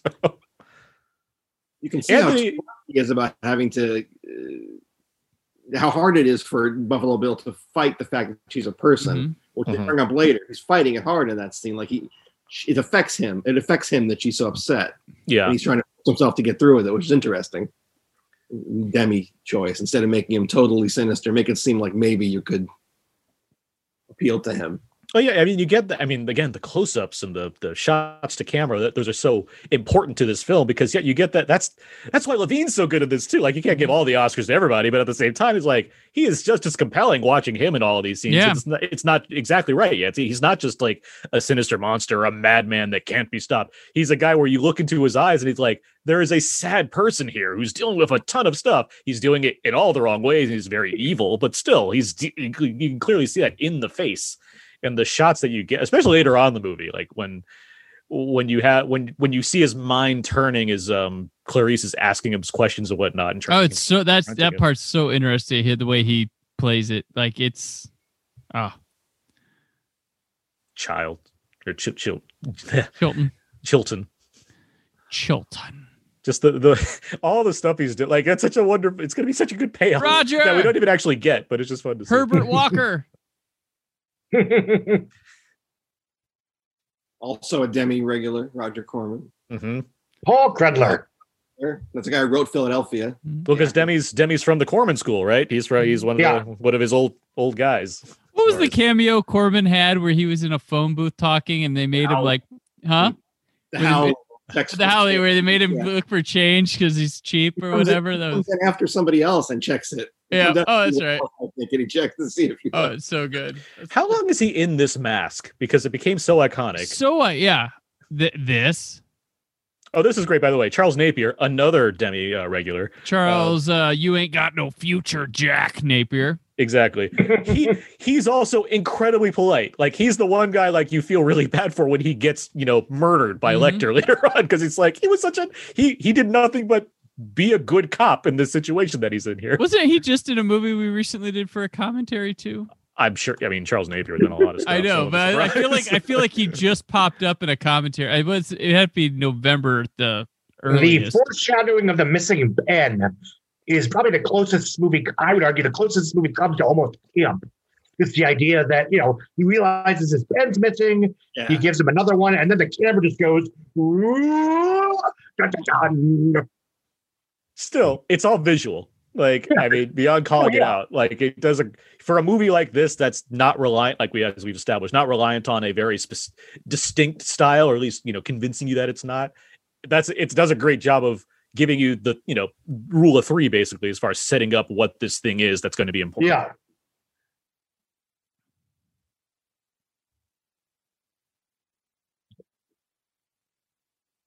No, I'm, I'm thinking it might have been easier for her just to go to him.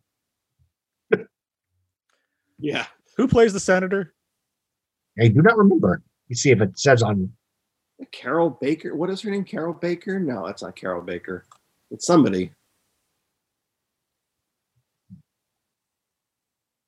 Diane Baker. You're close. Diane Baker. What else was she in?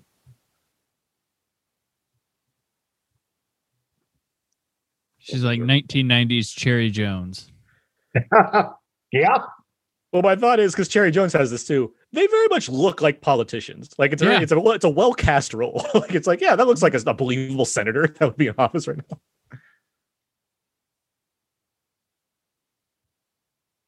Seems like a big character actress because there's like a ton of credits here, but there's nothing like distinct. Mhm. I think she was like sort of like dishy roles in the 60s, kind of. Yeah, a lot of 60s stuff I see.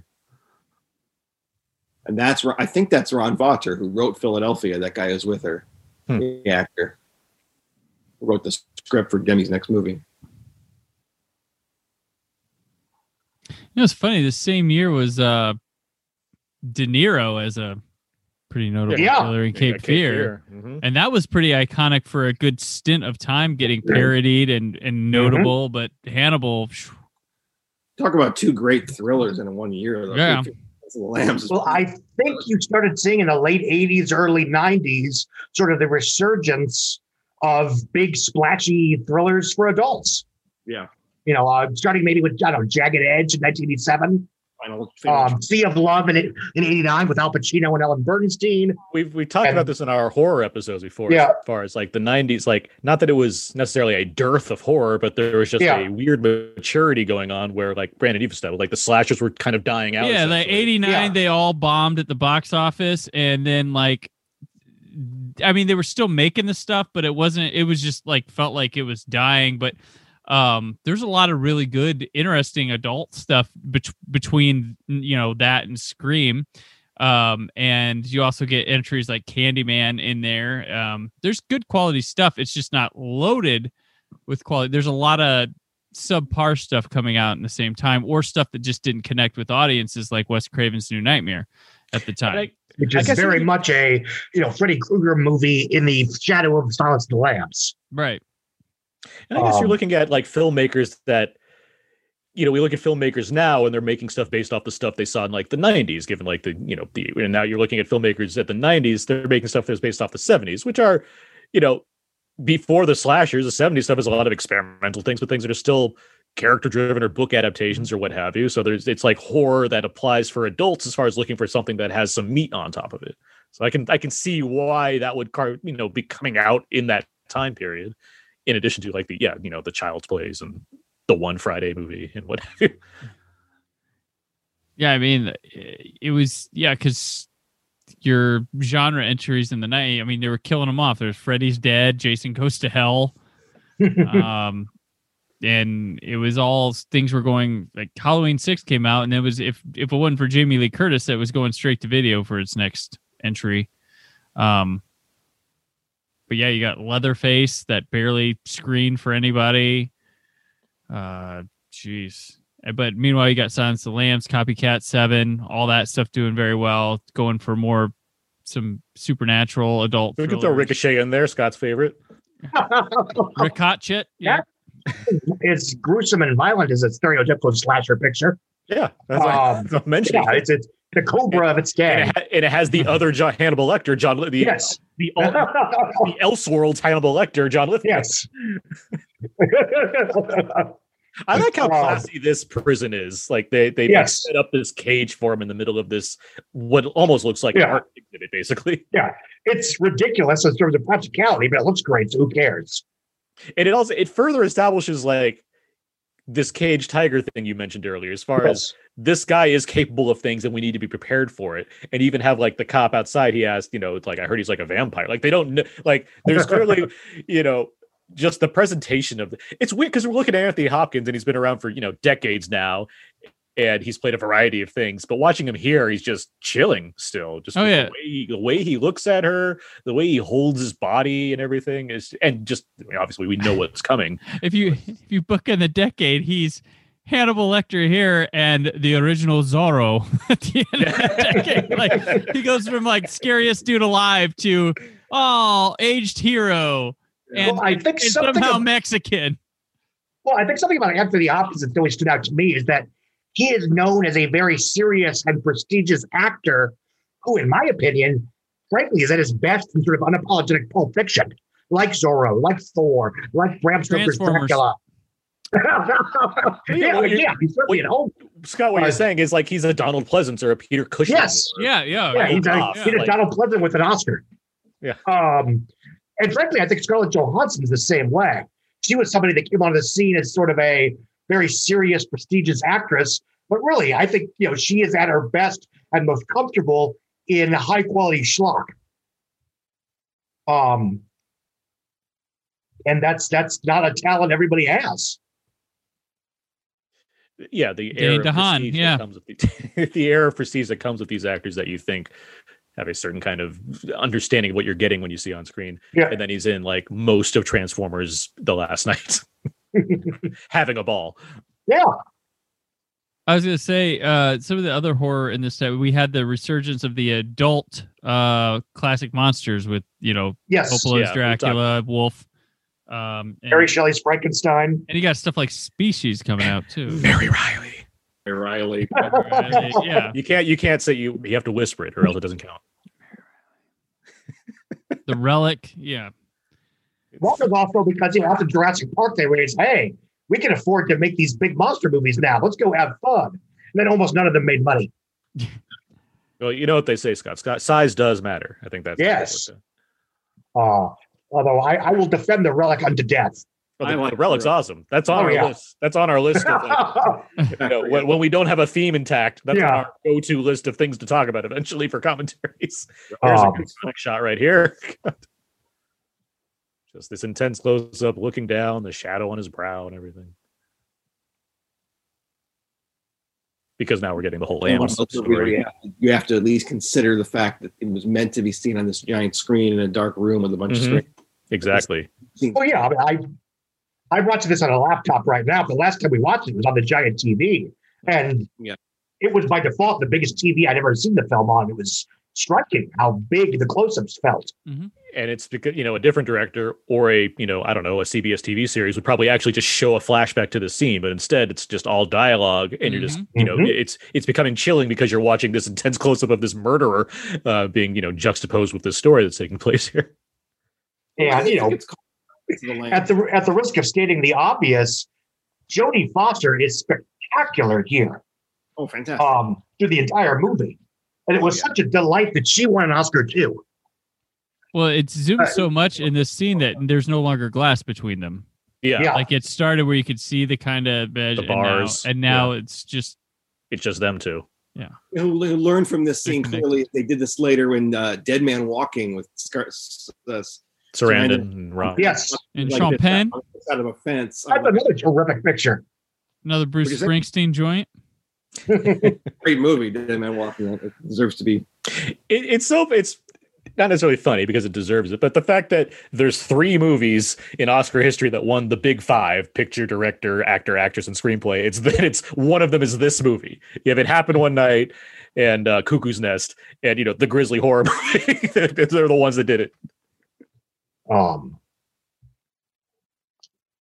Movie's undeniable. You cannot deny this movie. yeah, but it, it, Clearly, that's how it's, Oscar it's, felt. it's a horror film. It came out in February, for goodness Yes, sake. that's the other thing. It's Right. crazy. It can- it had to last a year. Staying power. Yeah, Like imagine that. Imagine that. A movie comes out in February and wins all of the you know the big prizes at the Oscars a year later. yeah. Like, did this come out before the the most recent Oscar? Like, did it come out before the Oscars that were airing that time?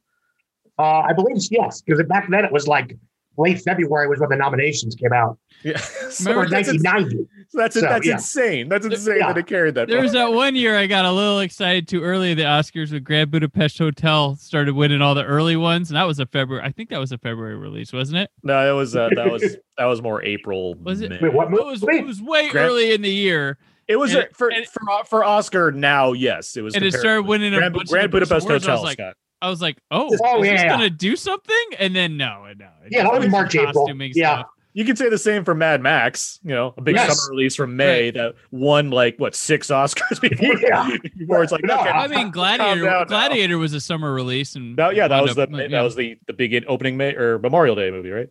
No, that was the early was, May. it was the That was opening. It was the early May. That was the movie. kickoff one. It was my birthday movie. Yes, Memorial Day weekend that year was the timeless classic of Mission Impossible 2. Mm. Ah, of course. Yeah, 2000. What am I talking about? Same year as Supernova. Um, I mean, this is like the because this is the last time they're together. So this is the Yes, phone call. So it is like it plays like the culmination of the relationship they formed. And talking about the, I mean, this is why he becomes the best actor, right? Because he because this leads to him just getting his own segment of the film for a little bit.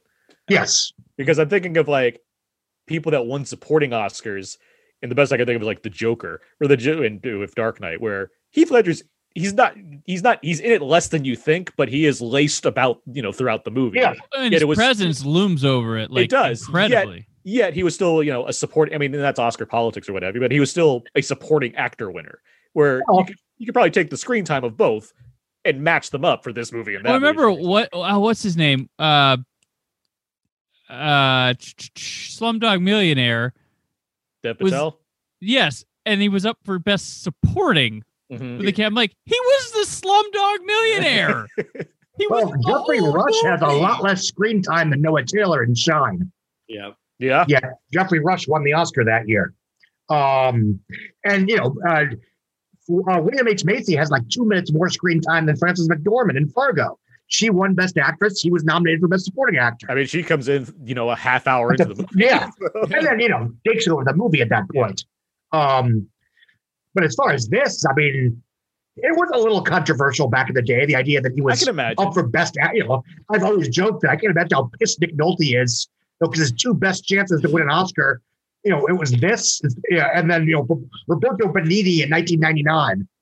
I remember there was a shot at the Oscars after Hopkins won of Warren Beatty and consoling Nick Nolte. Both of them had given great performances that year. Yeah.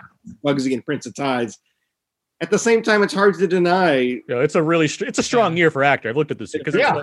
Because I, I was because I watched what I watched The Doors last year for the first time and I was like, how did Val Kilmer? I'm like, well, no, it was a pretty strong lineup. I know, I get it. Um, The best pictures of Bugsy, which was great. It was up against this. What else was this up against? Bugsy was like the Oscar favorite too, right? yeah, everybody thought that was going to Warren win. Beatty, like Barry Levinson, Um, Beatty. They made a big epic gangster film, and I love Bugs. I think Bugs is great. Yeah. Uh, Beauty and the Beast was the first animated film to be nominated for Best Picture that year. right? Uh huh. Mhm. Strong year, then three. This is a wild year as far as the best picture lineup. goes. Yeah. an animated film in the top five and a horror movie, and the horror movie wins. Stri- you have Streisand making a movie. Like Right. you had a lot, a lot of diversity going on in that. It 91. always makes you wonder if they ever they they don't re- ever reveal final tallies, do they? No. no, Th- that would be interesting to to just see. Oh, like oh they lost they they won by votes because these two probably canceled him Yeah. out Well, or won by I- I- two votes. I had always said that if he had campaigned for as supporting actor, he probably would have gotten 99% of the votes that year. Yeah.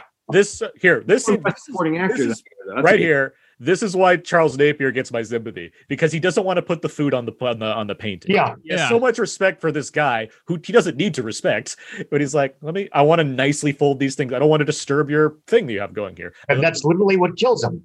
I love that there's a Bon Appetit menu right there too. Yeah, Yeah. that's very clever. Lecter knows that too because I think Yeah. he's, he's using his decency against him at that point. As Yeah. far as he knows that he will not try to do that. That's how smart Lecter is. And also, this is gonna suck. This is the this is the culmination of the close up shots too when he has that that bite to the camera. Yeah. that's wonderful. It's just weird. like- Also has a scene where a woman, well, a person has their cheek bitten off. Mm-hmm. Well, That was all the rage. Hannibal Rising explores the cheeks being bitten thing. Surprised they haven't made some sort of iteration of the Joker with that as his. I'm sure Uh, there's a, I'm sure well, there's a there's- fanfic somewhere. There's been plenty of comic books where he was sort of, you know, playing the Hannibal Lecter character. Yeah.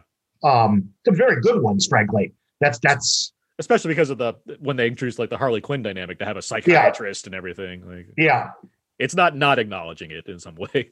yeah. Classical Hmm. piano continues. the like there's a coldness to the way he strikes too as far like you know, Yes. he- uh, Mhm. just the way he's just doing it because he knows what he can do It's very efficient. Mhm. he, can take, he can take his time and everything It's shame he let the food go to waste. That looked good. it's a, yeah i was gonna say it's a nice looking meal and well rounded meat vegetable Yeah. potatoes and vegetables He's got a nice little rug to mute the sound.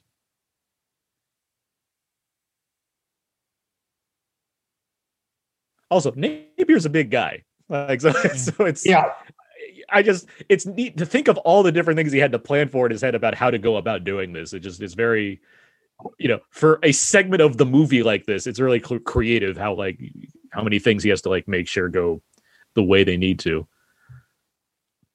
Yet, it, yet like while it's calculating, it doesn't feel like cliched. Like there, there's a there's a level of plausibility to the Yeah, yeah, it- happening. um,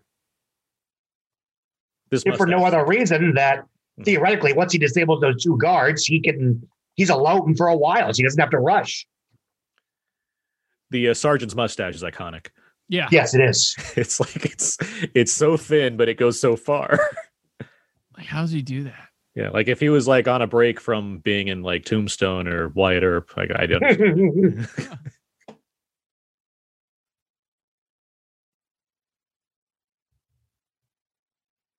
They're all terrified, which is a, a great Yeah. touch to all of this. Like they're they are not excited guns to do. and you can see his sweat. They they they have uh, vests on. They are they are not happy about any of this right now. They do But not want to deal to with. it. protect their face. There's six of these guys, and they're like, "No, this this is bad news." you tell me the vampire escaped. Who else is on, on duty right now? I don't want to be involved in this. this is the second scene that young Aaron did not understand as a child. Uh, as far as what is he hanging with? Like, what is all that? The, the concept of intestines didn't occur to me when I was six years old watching this movie. He stuck it together with a loogie, Aaron. context, Aaron. Context. Wonderful display. Oh yeah. It's a solid nine. The thing that stuck with me the most about watching this the first time was definitely this sequence, as far as um, Hannibal being this clever to like put the face Yeah. of the person on him mm-hmm. because it's so wild. It is. Yeah, like yeah. like when do you see have you seen this in a movie at this beyond like you know leatherface obviously like Yeah. i mean is there like a, a an adult drama that really goes to this you know length at this point regular Americans had not heard of face face on your face before this movie. I don't think. Yeah. hear that stuff. No, but this is a kind of very macabre, ghoulish horror that was not normal for quote unquote adult prestigious pictures. Right. Mhm. Certainly not since you know The Omen and The Exorcist. Um, it's something that, that Brandon had mentioned earlier is that this was, you know, to the extent that Halloween kicked off a decade where horror movies were for quote unquote for kids, you know, the slasher boom. This sort of put a temporary end to the slasher boom. And of course, you started seeing polished, prestigious, big studio horror movies for adults. Mhm. Still scream. And they start accepting a little more graphic violence Yes. to their things. Just like nowadays, I mean, people started watching something like The Walking Dead and seeing that graphic violence, and now they're okay with more. They watch Game of Thrones. That has more. They but watch wo- but they Gotham, which is ridiculous. but they won't watch they, they won't rated watch straight horror movies because they're too gory and gross. But Yeah. like have you what are you look what else you're watching? And then the stuff that Hannibal pulls off on Oh my God. regular NBC is astounding. Like yeah. And it got it got three seasons is astounding they got Yeah. three seasons and continued to do that. And then they started pushing the envelope sexually, and it was just like it was incredible. Like I can't believe it. Good luck, CBS. Um on paramount now Oh. it's anything goes brandon yes. um, What's that guy's name? The Lord of Illusions. Uh, he was on Seinfeld. yeah yeah the actor yeah he um Oh, somebody Oh yeah, yeah. he died too right um lost some toes first, I think. Suicide attempt. George's boss on Seinfeld. Yeah. yeah the, the family would you, Uh, I mean, and I'm asking a question I don't know the answer to. Would you consider Lord of Illusions a, at least attempting to be a prestige adult horror movie? it's riding that line It's kind of Yeah. what, that's kind of what Clive Barker. I mean, Hellraiser even goes for that. Yeah. for the I most think- part. I think the problem is that they're just smaller studios that's the difference Yeah. Like, it's Yeah. not you know it's not a universal Right. Um, Yeah. Uh, Barker wrote more for adults. Um, that's kind of it was his thing, but you know, his teen one was like Nightbreed.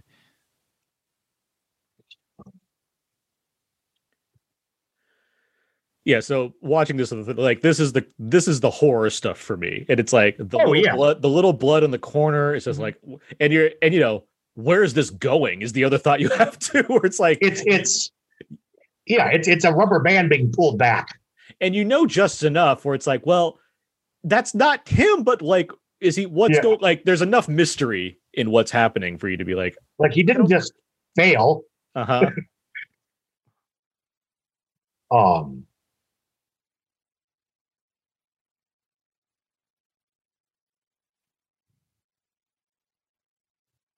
i feel like in the back of your mind you're like you know that obviously it's not him but you want to keep seeing where this is going like that's how good this movie is. Like you Yeah. just, you're like I, I i don't think i want the cops to get him but i do because things are scary right now. Then it's like oh no that's that's definitely not him now. Where are Yeah. things going next? And then the um this perfect shot to what is it going to be Kasi Lemmons running away? Like the second he oh pulls yeah, when he pulls off the fit like just the that's editing one of my favorite cuts. yeah the the editing here is spectacular and it lost editing. It lost the oscar for editing. For what? I don't- If you remember, i just i just had this too. Um what is it? Um uh, terminator terminator 2 of course. Or no, so, no what am i talking about? No jfk duh. Oh, that definitely makes sense. the best edited movie of the 90s that's, Yeah. that's what was the most edited movie of all time up to that point. So yeah now it's like well here's the only other option of who we could be it's like this is gonna be so bad Oh, give it back. just yeah Boom. and the, like the tv version cuts so much of this out it just cannot like comprehend how to do this great cut oh my god like just, Yeah. yeah. pulls off the Mhm. face Bum bum bum bum bum bum bum bum bum bum. And then you know, the movie wants to posit the immediate idea of wait so he's gonna come for you and Like, like, no. no. like no that's not his thing And if you're if you're like three steps ahead, you're like, oh, he's gonna go after Anthony Heald. Like if you're if you're detached enough from the movie to think that far, ahead, you're like, oh wait, that's who he's gonna go after. Oh, and they also need to rule that out so the audience isn't expecting that. You know, it's it's it's they need to cut the you know after this scene they obviously need to go. Okay, now it's back to Buffalo Bill. Yeah, it's like, oh yeah, by the way, we, we now return to your regular broadcast of the Buffalo Bill Yes. story. Remember this movie? oh yeah, that's right. There's another serial killer out there.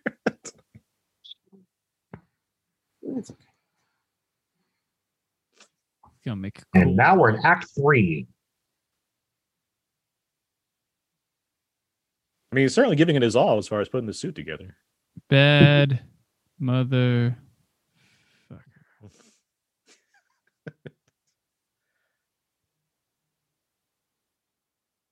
I like that the solutions for this movie are what if we just did the research and put our heads together and figured it out? like Yeah. it's- that's what it amounts to. Work. what if we did the reading? we got some cliff notes from our, our, our man Hannibal.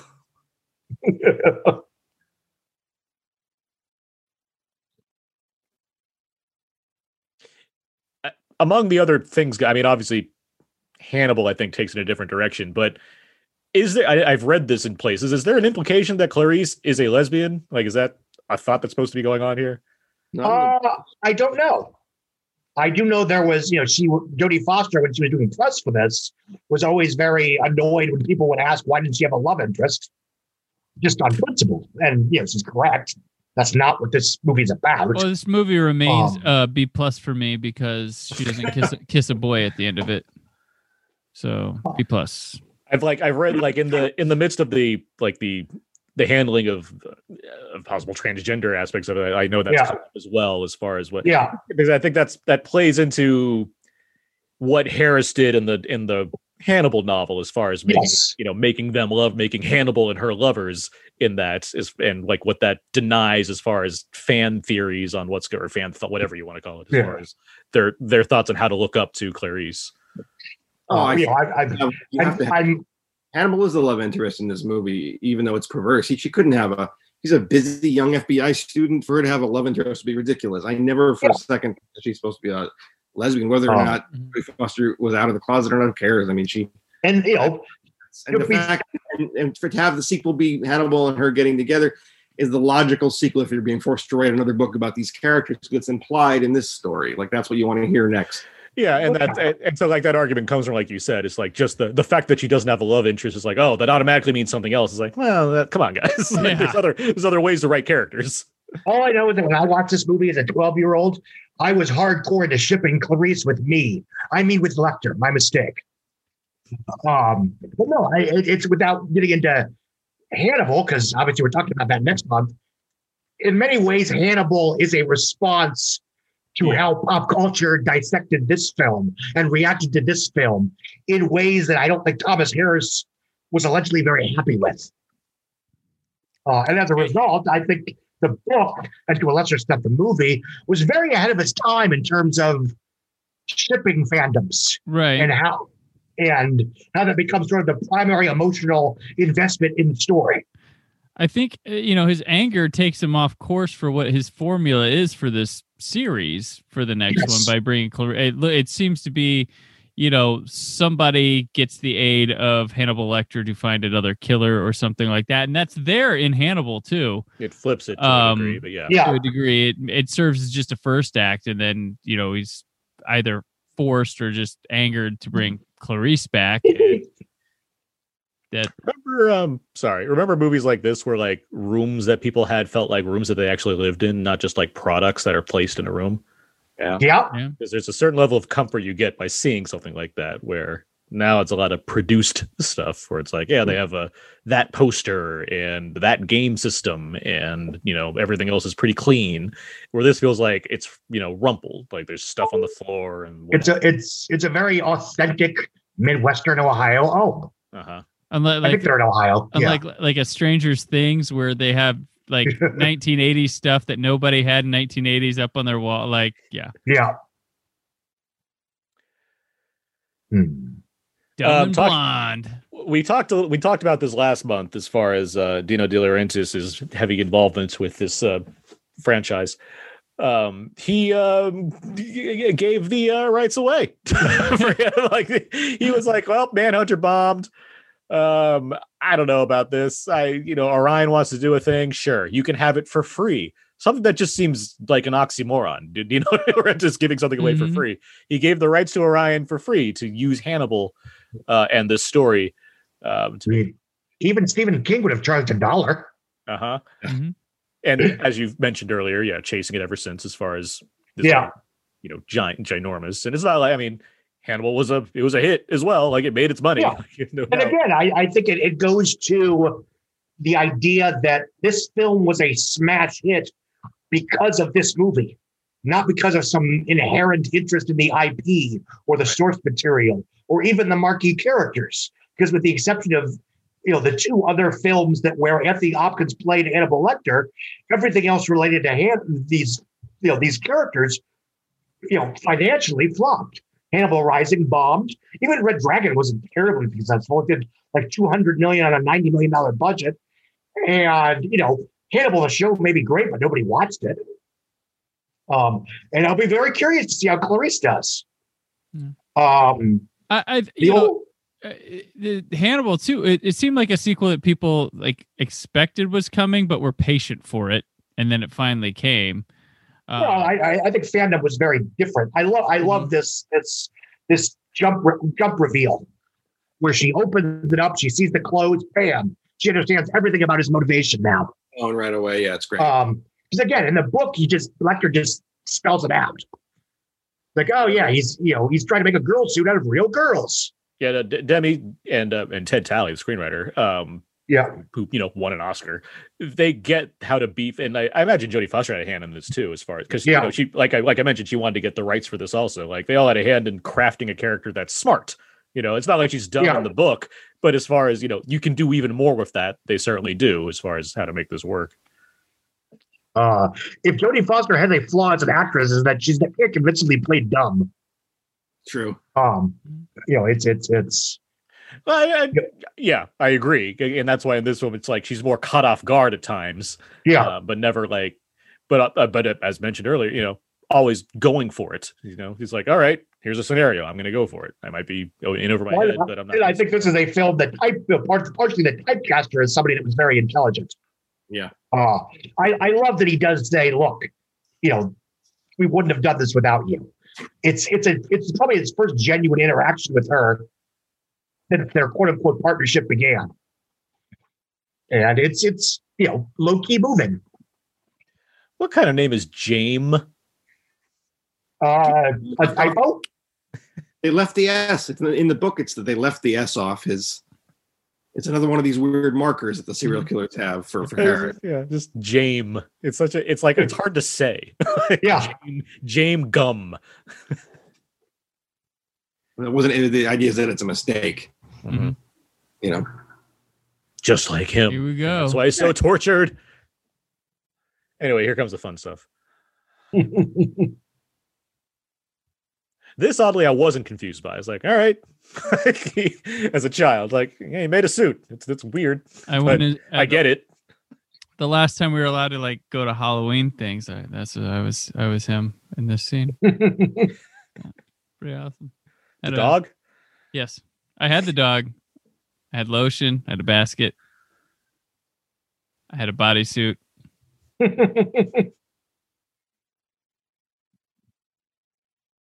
Clever on um on her part too, trying to get out of this hole. hmm Or have a her strategy is to threaten the man, which is that's a bold one. I will tell you that. Like I appreciate her comparative ruthlessness in threatening the dog. Yeah. Yeah. And it's like, what else do you do, right? It's like, well, y- Yeah. I'm gonna die regardless down here, so this is like the only Mhm. solution I can come up with. Yeah. I guess he has like a ladder, right? Like, how else are you getting them out? Right? Because that's a pretty big pit.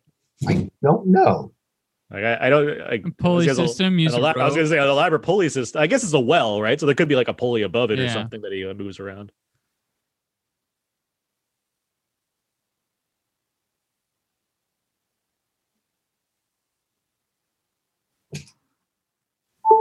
Here we go.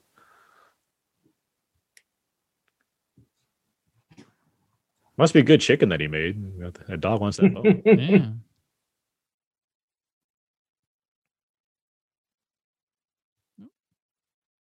uh, Thomas Harris didn't have any involvement with this movie, by the way. He Oh, they had, he had the book and he said, "You guys do what you can, and good on you." That's pretty much his involvement.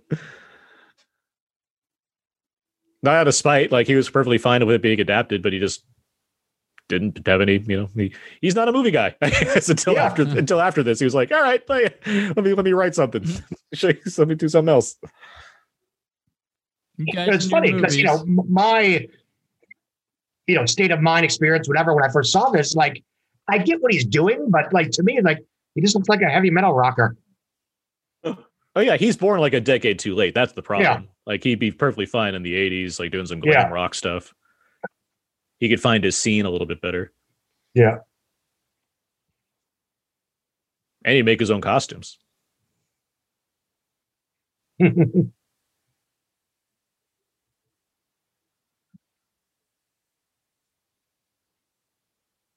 Like then you have to organize all this FBI stuff and like planes on tarmacs and things to make it all official.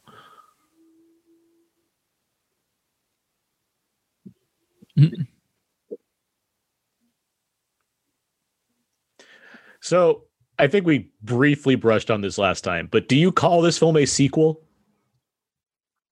I do loosely and maybe ironically so at the end of the day it, it, it does have a predecessor nothing negates the predecessor, really, yeah aside from ca- a couple cat, you know, casting And that's, changes. yeah, but that's standard. Yeah. I mean, Um, back in the day when you could do that without having to kill somebody off or something, you could just recast a part yeah because that's um When you get asked, you know, what are the best sequels of all time? If you're saying that this is one of the great American films, hard not to say this movie, then, right? But then there's the fact that they made Red Dragon with Hopkins that is just Awful. odd. So, um, does that change the course of? I don't know. um Well, that, I mean, that's why the X Men Yeah. bug me because they're all over the place. I've never heard this movie referred to as a sequel before, strangely enough. It stands on its own as well, too. And so few people Um, saw Manhunter. So few people saw that in the 80s. I mean, It's weird because I only like just started talking about, and it, it's obvious, but I only just started talking about like From Russia with Love as a sequel. Like, Yeah. obviously, it's a continuation of that franchise as they see, but like as far as there was a first one and there was a second one, I look at Russia with Love and see that as one of the best sequels of all time in terms of Yep. The Yeah. degree, the degree of escalation and quality between the first and the 2nd Mhm. oh yeah Where like the rest of the like because Bond is such a huge franchise and it's so like big, you just you just think yeah it's another Bond movie. But when I look at From Russia, it's like that is like that is the second Bond. That's a Yeah. sequel. Yeah. and it's so and it's so good. Like, Right. So it's like yeah, that would be one of the best sequels of all time. Yeah, Um, it, it gets overlooked a lot in that Well, it- regard. Yeah, I mean, it's I when I you know, I rewatched all of them back in the first month of quarantine ten years ago. Just for fun, because um, there's no movie coming out. Exactly. Um, and you know, Right.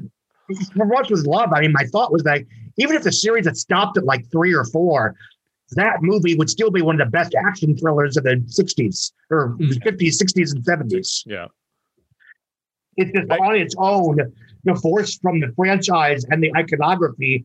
It's just a kick-ass action movie. Oh, the final act is like action scene upon action Yeah. scene Well, yeah, upon it's, North it's, action. by it's, Northwest. great. it's, it's so North by. Northwest on steroids. Yeah. Yeah. That's the movie. Yeah. You know, it's I imagine George Lucas was just going, "Holy shit!" So here's another oh. one of the like great edits in cinematic history right Oh, here. yeah. This series of scenes right here, as far as the, the you- you big have the F- you have the- overdone bell. Yeah, oh, yeah. Yeah, you have the FBI on outside of a door that you're convinced is James Gumb's house, and like it's it's skillfully it's it started with Clarice and then it slowly like moved away from her, Mhm. and you're just dealing with just Buffalo Bill and and the F and then Scott Glenn, and so like by the time they open the door and it's Clarice like oh yeah, and it's like wait no, Oh, man. all, in- all in one, and you're like I remember when I first saw this and it opened the door to her and my heart sank. It was like, "Ooh, Dun, dun, dun. Um, I love the guy that comes the guy comes to the window is the best. I'd, I'd like to very quickly point out that again, getting back to the conversation about you know the film's issues and controversies. Well, again, when I was 12, the thing that I noticed was his Nazi bed sheets. Yeah. Yeah. The guy sleeps with a quilt with swastikas on it.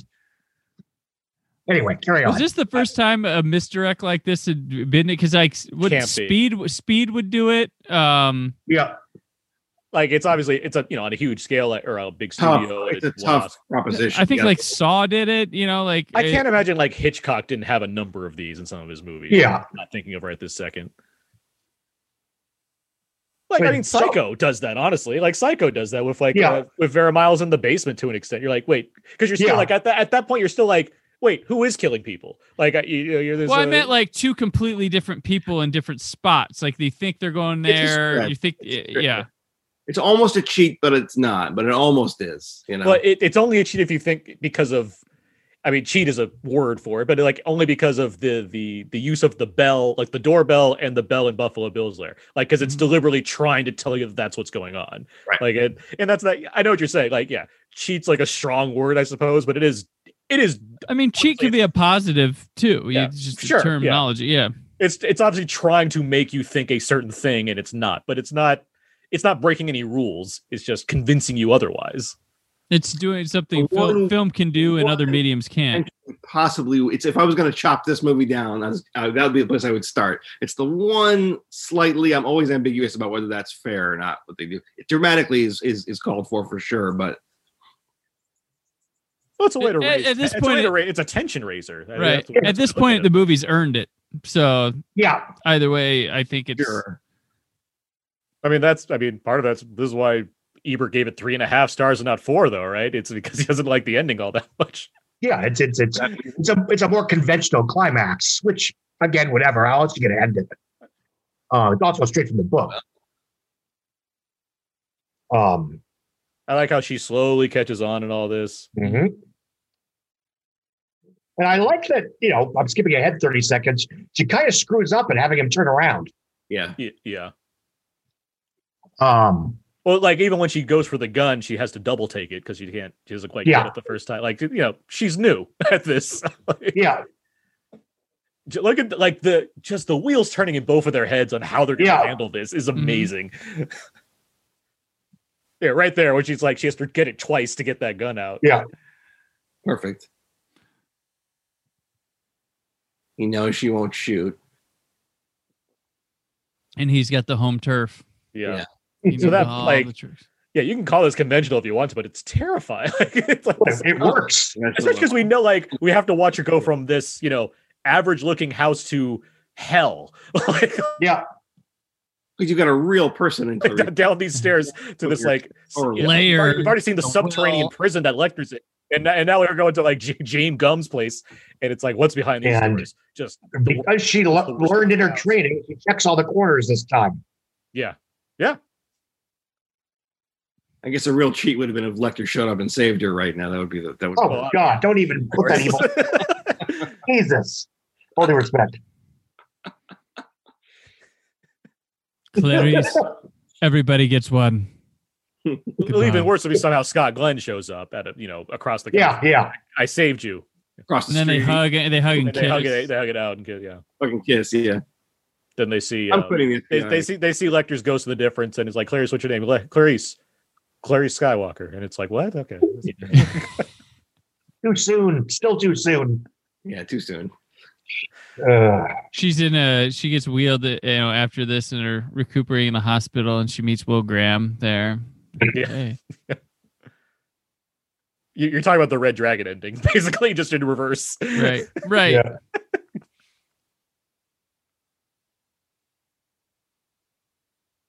There's some choice photos thought- on that wall right there. Oh. hmm I always hoped that Goodbye horses. that Harris would write a story with Will Graham, Clarice Starling, and Hannibal Lecter all in it. It's weird that he hasn't. That Right. really cool. Yeah. Which is what Hannibal was, or the TV show was going to be, or that was the fourth season. It was going to introduce Clarice. It was gonna go into silence, yeah. I want to see his version of it. I'd like to see what his version of it would be. Because I felt like, however good Hannibal the show was, it didn't feel like Thomas Harris to me. It felt more like what Bryan Fuller is that his name? Mm-hmm. Yeah, no, I, I agree. I, At that point, I mean, we had adaptation. Uh, you know, I'm fine with him playing around. Yeah. 'cause We have the adaptations and But I, film I and stuff. but yes, Yancy, I agree with you. Like it would have been interesting to see him do, and he still could. I mean, I don't know. There's nothing stopping him really. Yeah. He's still even writing Thomas Harris. He's in his seventies now, I think. He, yeah, he's 80. I mean, what else? What else is he doing? Very Quarantining. slow, very It's slow. plenty of time to write something.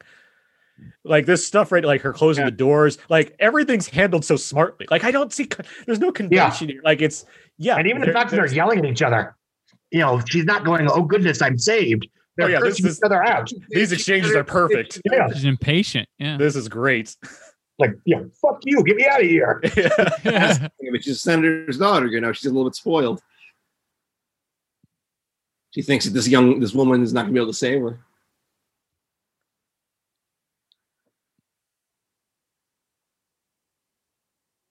I, I- this is a, one of those where I'd love to see it in a theater for the first time because like Mhm. just the idea of all of this where you don't know where especially if you haven't read the book if you don't Yeah. know where this is going it's like there is some madman in this lair somewhere who knows every turn in this damn place and she's just all by herself every the whole FBI is Mhm. acro- you know in another state like I also love uh, when uh, 28 Weeks Later did a homage to this. Oh, yeah. for their finale. God 22 weeks are so good Oh, it yeah.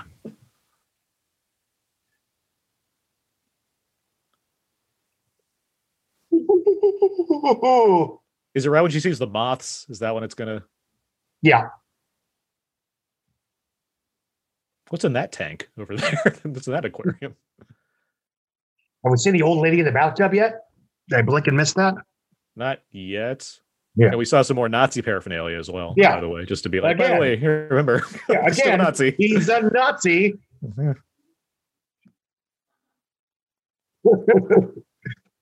God, this place keeps going. Yeah. Why isn't this a universal haunted house? Like, this would be amazing. Oh my gosh. they have Hannibal rights. Yeah. Oh, there we go. Hey, the old lady that used to live there. That's when the lights go out, right? Yeah, it's right here. And, every, and the audience goes, ah! Because that's the jump scare. Because it's like you're seeing Yeah. something gross, and it's like on the lights are off. And this is where Buffalo Bill gets greedy. That's the only reason he loses. He gets Mhm. greedy. Yes. And in the book, he actually has a line before he, as he's dying, Yeah. he, ma- he says, you know, what is it like to be so beautiful? Oh, the idea that to him, she represents the ideal what he what he wants to be, which is you know a, a young, attractive young woman. Yeah. Um, I forget how they filmed this. Like, is it? it- I assume they filmed it where she can actually see.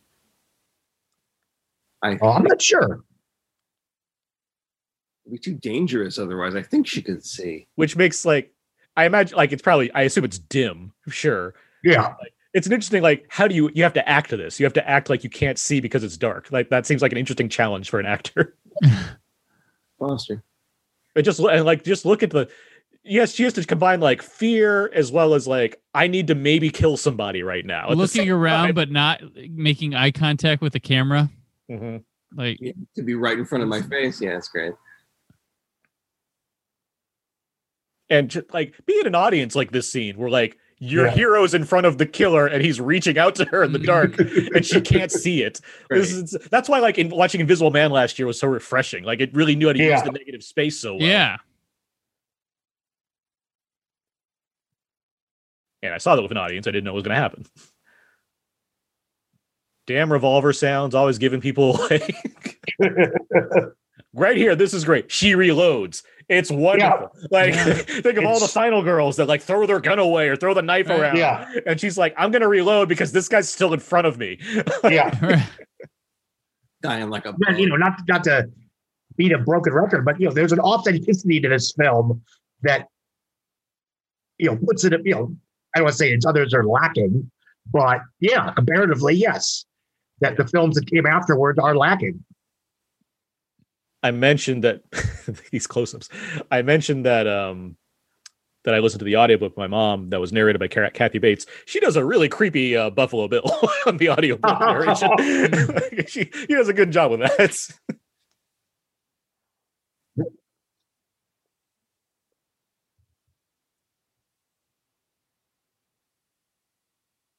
She takes the dog. Yep. It's a nice touch. Yeah.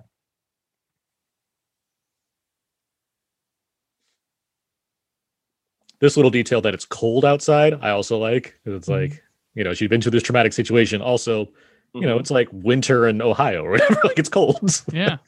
Yes, it is. Yeah. you guys know. Yeah.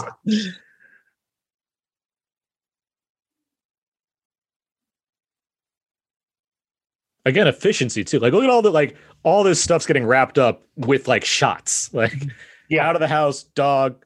Yeah. He's Crawford's there, badge, apply- like it's just like there's you don't need to explain this stuff, you can just do it. That cake probably tastes terrible. Yeah. It does not look like a good cake. looks, looks like the worst sheet cake.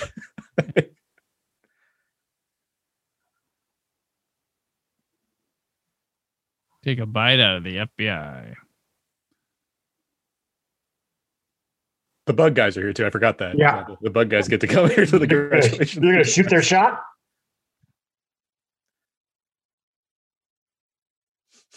it's, it's- like in a different world, that would be the series, right? That'd be the spin-off Right. series.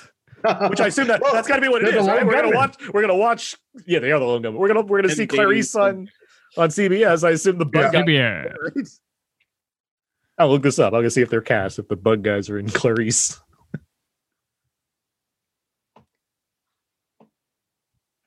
As played by Jim Parsons. Crawford holding that hand just a little bit too long to be like, you know. But then the real love interest, like you guys mentioned, Hannibal comes back. The bug, he's like Mike Pensing there with the bug on his hand. This wig they give him, I have to disguise myself with this blonde wig. I imagine he relishes the opportunity to, you know, basically dress up like a costume character. Kal Penn's in Clarice? hmm What a great final line. Oh yeah, it's wonderful. The I and that again, if you if people picked up on earlier, they're like he's gonna go after after Chilton, and like now we're seeing this, we're seeing this play out, and it's Yeah. like this weird like there's a there's a there's a like a triumphant no- notion to what's going on here, but it's like oh yeah, we're left with the murderer is gonna go he's gonna go after this guy that treated him poorly, and we're and we're cheering this on. Just like Steve Buscemi in Con Air. Uh, That's, yep. that's that's the most 90s. Well, at least Steve Buscemi just seems he seems like he seems fine. Like you know, Yeah. we don't. Even, I think we were They all seem fine. He's not crazy. He just has the one thing. Otherwise, he's this man of. Well, he's taste. distinguished. Yeah. uh, his hat's gonna fly off if you keep paying attention to it as the credits start rolling. He goes all the way down the street. He goes all the way down the street. His hat flies off. Someone picks it up and gives it to him, and he keeps going. Does he really? Yeah. That's funny. commitment. Yeah, you got just got to keep watching it. But uh, it. This is my smaller TV. It's harder to see. Gonna get Hmm. all the way down there. And One of the most good. deserving Best Picture winners ever, I'd say. Yeah. Mhm. It's one hour- few would two argue about that too for that year. And I can't think of anybody who doesn't like this movie. Yeah, this is the few. This is one of the few Well, best. Gene Gene Siskel, Yancey. That's who doesn't like the movie. One of the few best. Well, he, he didn't like Field of Dreams, so obviously he has terrible taste. Yeah. I. Here, there, he dropped it. There, there it goes. He, he, he- it went off, and the guy Oh, picks it up, see and he it, hands yeah. it back. Yeah. and keep going. To be fair, it is a windy day. Like look at the look at the palm trees; they're all over the Mhm. place. It's it's not it's not cool. Hmm. But it is a terrific like just way to leave you, where she's Right. you know she's done this thing, and you've been separated enough from Lecter so you kind of forget about him. It's like, oh yeah, he's out there. like it leaves you with, oh, he's gonna go kill that guy. Good for everybody got what they wanted. Like we're all happy. yeah, but it's, it's a very, you know, it's almost subversive, except that, you know, again, getting into the next book slash movie, you know, they don't seem to realize that he doesn't just kill rude people. You know, and they make a point when he breaks out of the uh when he when he escapes and he kills the ambulance people, he kills a tourist. You know, yeah, it's by made nece- it's all necessity at that point. Yeah. It's unfortunate necessity, but it's a necess- Yeah. necessity nonetheless. Even then, though, I mean, it's not like he was put down in that prison because he killed a couple people. Like he was doing Yeah. this for for a while. with like I assume like his patients, like the ones that didn't have like Yeah, families or what when, have when, you. when, when, when people worry about the coastal elites, are they worrying about people like Hannibal Lecter when they talk about? I guess they really are with the Pizzagate and Well, as I mean, yeah, t- t- uh, what, Tom Hanks and everyone drink baby blood and Like, stuff. So of course, like that's has to be what it is. He eats people. wait, wait, you don't? I did on uh, But it's inauguration. day. delicious. you got to get the right coupons. That's that's. Uh, I just use my Ralph's card. I I got a- the- I I got a really full- nice chalice for my blood this year. I haven't cool. watched the full credits in a while. I didn't realize it just keeps on this shot for the whole time. Mhm. Oh mm-hmm. yeah. that, that has a credits that goes all the way over the. That was like a good credits that like keeps the action going. Yeah, It's challenging. Doesn't a long goodbye do that? That's a Yeah, random poll, yeah. but yeah, I think long goodbye does that like the whole time where he walks. He does a little dance after he kills that guy for you know. That was a jogger. There we go. Uh, oh, oh, I spotted Hannibal Lecter. I heard. I heard someone dropped a hat. Someone dropped a hat over here. I'm gonna get through. So so going to the going to the next we'll talk about the next movie obviously next month but jonathan demme and jodie foster were both like good script and yeah it's a go and uh, jonathan demme's like no i don't want to do this and jodie foster's like this is dumb i don't want to do this either right that's basically pretty much what it amounts to as far as them not doing Mhm. Follow-up. hmm I thought once they Yeah. once they saw the book, they weren't interested, or was it only? But, yeah i Yeah, yeah, the book. i yeah, assumed the but book it's- already but then when they showed him a screenplay they're like no because like i think Oh. foster like they got her pretty far along too for a while and then she's like Yeah, she was. "No, I yeah. don't Yeah, she turned down quite. I don't know the exact amount, but he turned down quite a bit of money. It was a lot of money. Yeah, Mhm. they had a lot going. Um, we'll, we'll we'll talk we'll talk more about this next because the amount of like effort they put into making a sequel is impressive as far as the talent they got to make that movie. Uh, Yeah. reg- regardless of how thick Yeah. it is. I know Yancey, you're a bigger fan than we are, but I- I'll be and I'm, I'm looking forward to watching it. I haven't I'm watched- I excited. haven't To, Yeah. yeah, go back. I, haven't got watched the it in while, 4K. so- I got the 4K one to watch. I'm, So like a month from now, we will all have watched this movie for the first time in probably a while. I assume. yeah, but it, it's you know I, I watched it yesterday, and it's it's it's still a very impressively made movie that I happen to not particularly like. Oh yeah. No. Yeah. As far as Yeah, we'll talk about this, but like Yeah. you know, you get Ridley Scott's making a movie. I'm not going to be like uninterested in what's going on on screen. yeah. Um, as far as Um, Demme, as far as Demme goes, who wins an Oscar for this, and does he get nominated for? Phil- He doesn't get nominated for Philadelphia. No. like this. This is like his prestige thing, right? He's like this is Mhm. even though he gets kind of like lumped in as a prestige filmmaker after this, which is like, and to be fair, he makes some things that I guess kind of affected him negatively to be to, to win this because he never went back to being Jonathan Demme again. It's sort of he, fun. he, he did not make good movies after this, but yeah, He I mean, make really distinctive movies. And then he I passed. mean, there's, I mean, his, mo- the movies still have like his, with the exception of two, Beloved and Truth About Charlie, because Beloved's more of like that's an Oprah movie that he directed, and Truth About Charlie is a, it's a thing. Um, the, the other ones, I do think they feel like they're more personal to him. I think Man, like Manchurian Candidate is so much better than it has any right to be, uh, Yeah, because of because of good. because of what he puts into it, and because he has Yeah. you know Denzel Washington, Meryl Streep, and Liev Yeah. Schreiber doing their thing. his Yeah, the final. Ra- and then Rachel getting married was like, what if I just experimented with handheld cameras the entire time and shot digitally? Like that just feels like a neat like project that happens to have good performances in it. Was his, Oh, his final final job was on Mindhunter? He did an episode of that. I think that was yes, the last thing. that was his final. directed. Yeah, his final thing was Mindhunter. His final film, obviously, was Get Ready for Ricki and the Flash. That was the which I loved. But It's very good. yeah, it's like you know we always complain about Meryl Streep getting nominated for comparatively bad performances. She's fantastic in that picture. She get nominated. yeah. Did a great good Justin Timberlake concert doc too, which I only really Yeah, watched. the the Forest Yeah. one. What is it? Forest uh, ten the Tennessee Kids. Is that it? Yeah, John, Justin Yes. Timberlake, the Tennessee Kids. vital. Yeah, Well, I mean, he made stop making sense. So him making concert movies, like yes, of course. for that. Yeah, And he has like seventeen Neil Young documentaries, obviously too. So you know, it's kind of like- Do we all? That's the deal. Oh, I assume we all. The movie's over at this point. But it's real quick. I assume we all would say Silence of the Lambs is his best movie. Yes, yeah. I would say. I mean, it's one of my all-time favorite pictures, so by default. Yeah. I love Melvin and Howard to death. I love Married to the Mob. Married to the Mob is wonderful, and I didn't. I just caught up with that recently. And as a Very person that really loves hitman comedies, I'm like, how have I not seen this movie for so much of my life? Because it's wonderful. Well, stop watching Mafia and watch some others. Have you seen Melvin and Howard, Aaron? I have. I have. I own Melvin and Howard. Yeah, it's it's quite good. It's a great movie. And obviously, Stop Making Sense is you know the best concert documentary. That might be his best. This or that, I think. Silence of the Lambs hmm. or, or, or Stop Making Sense. I also really quite like. I think Philadelphia got slightly underrated for being a message movie. I think it's a pretty solid. Philadelphia is Like wonderful. Glass, I think it's terrific. Made for one of the best SNL commercials of all time, the Philadelphia action figures. I love I love that. It's it's a see that. terrific movie. It's terrific because it's not just Tom Hanks who's great in it. Right. Everybody's great in it, and Denzel's arguably better than Tom Hanks in it because he has a trickier part. Well, it's it's the Tom Cruise and Rain Man syndrome. exactly. It's exactly that. Mhm. Anyway, um, Silence of the Lambs. We've talked about it. I feel like we got a lot out of this conversation because this is a lot of fun to talk about because it's quite the movie. Uh, but with that said, yes, we are going to come back next month with Hannibal, um, which I'm looking forward to because that is Yeah. there's a lot going on in that movie uh, to talk about. and there's a lot of people involved in it, and it certainly produced something. Um, but with that said, let's we wrap up here.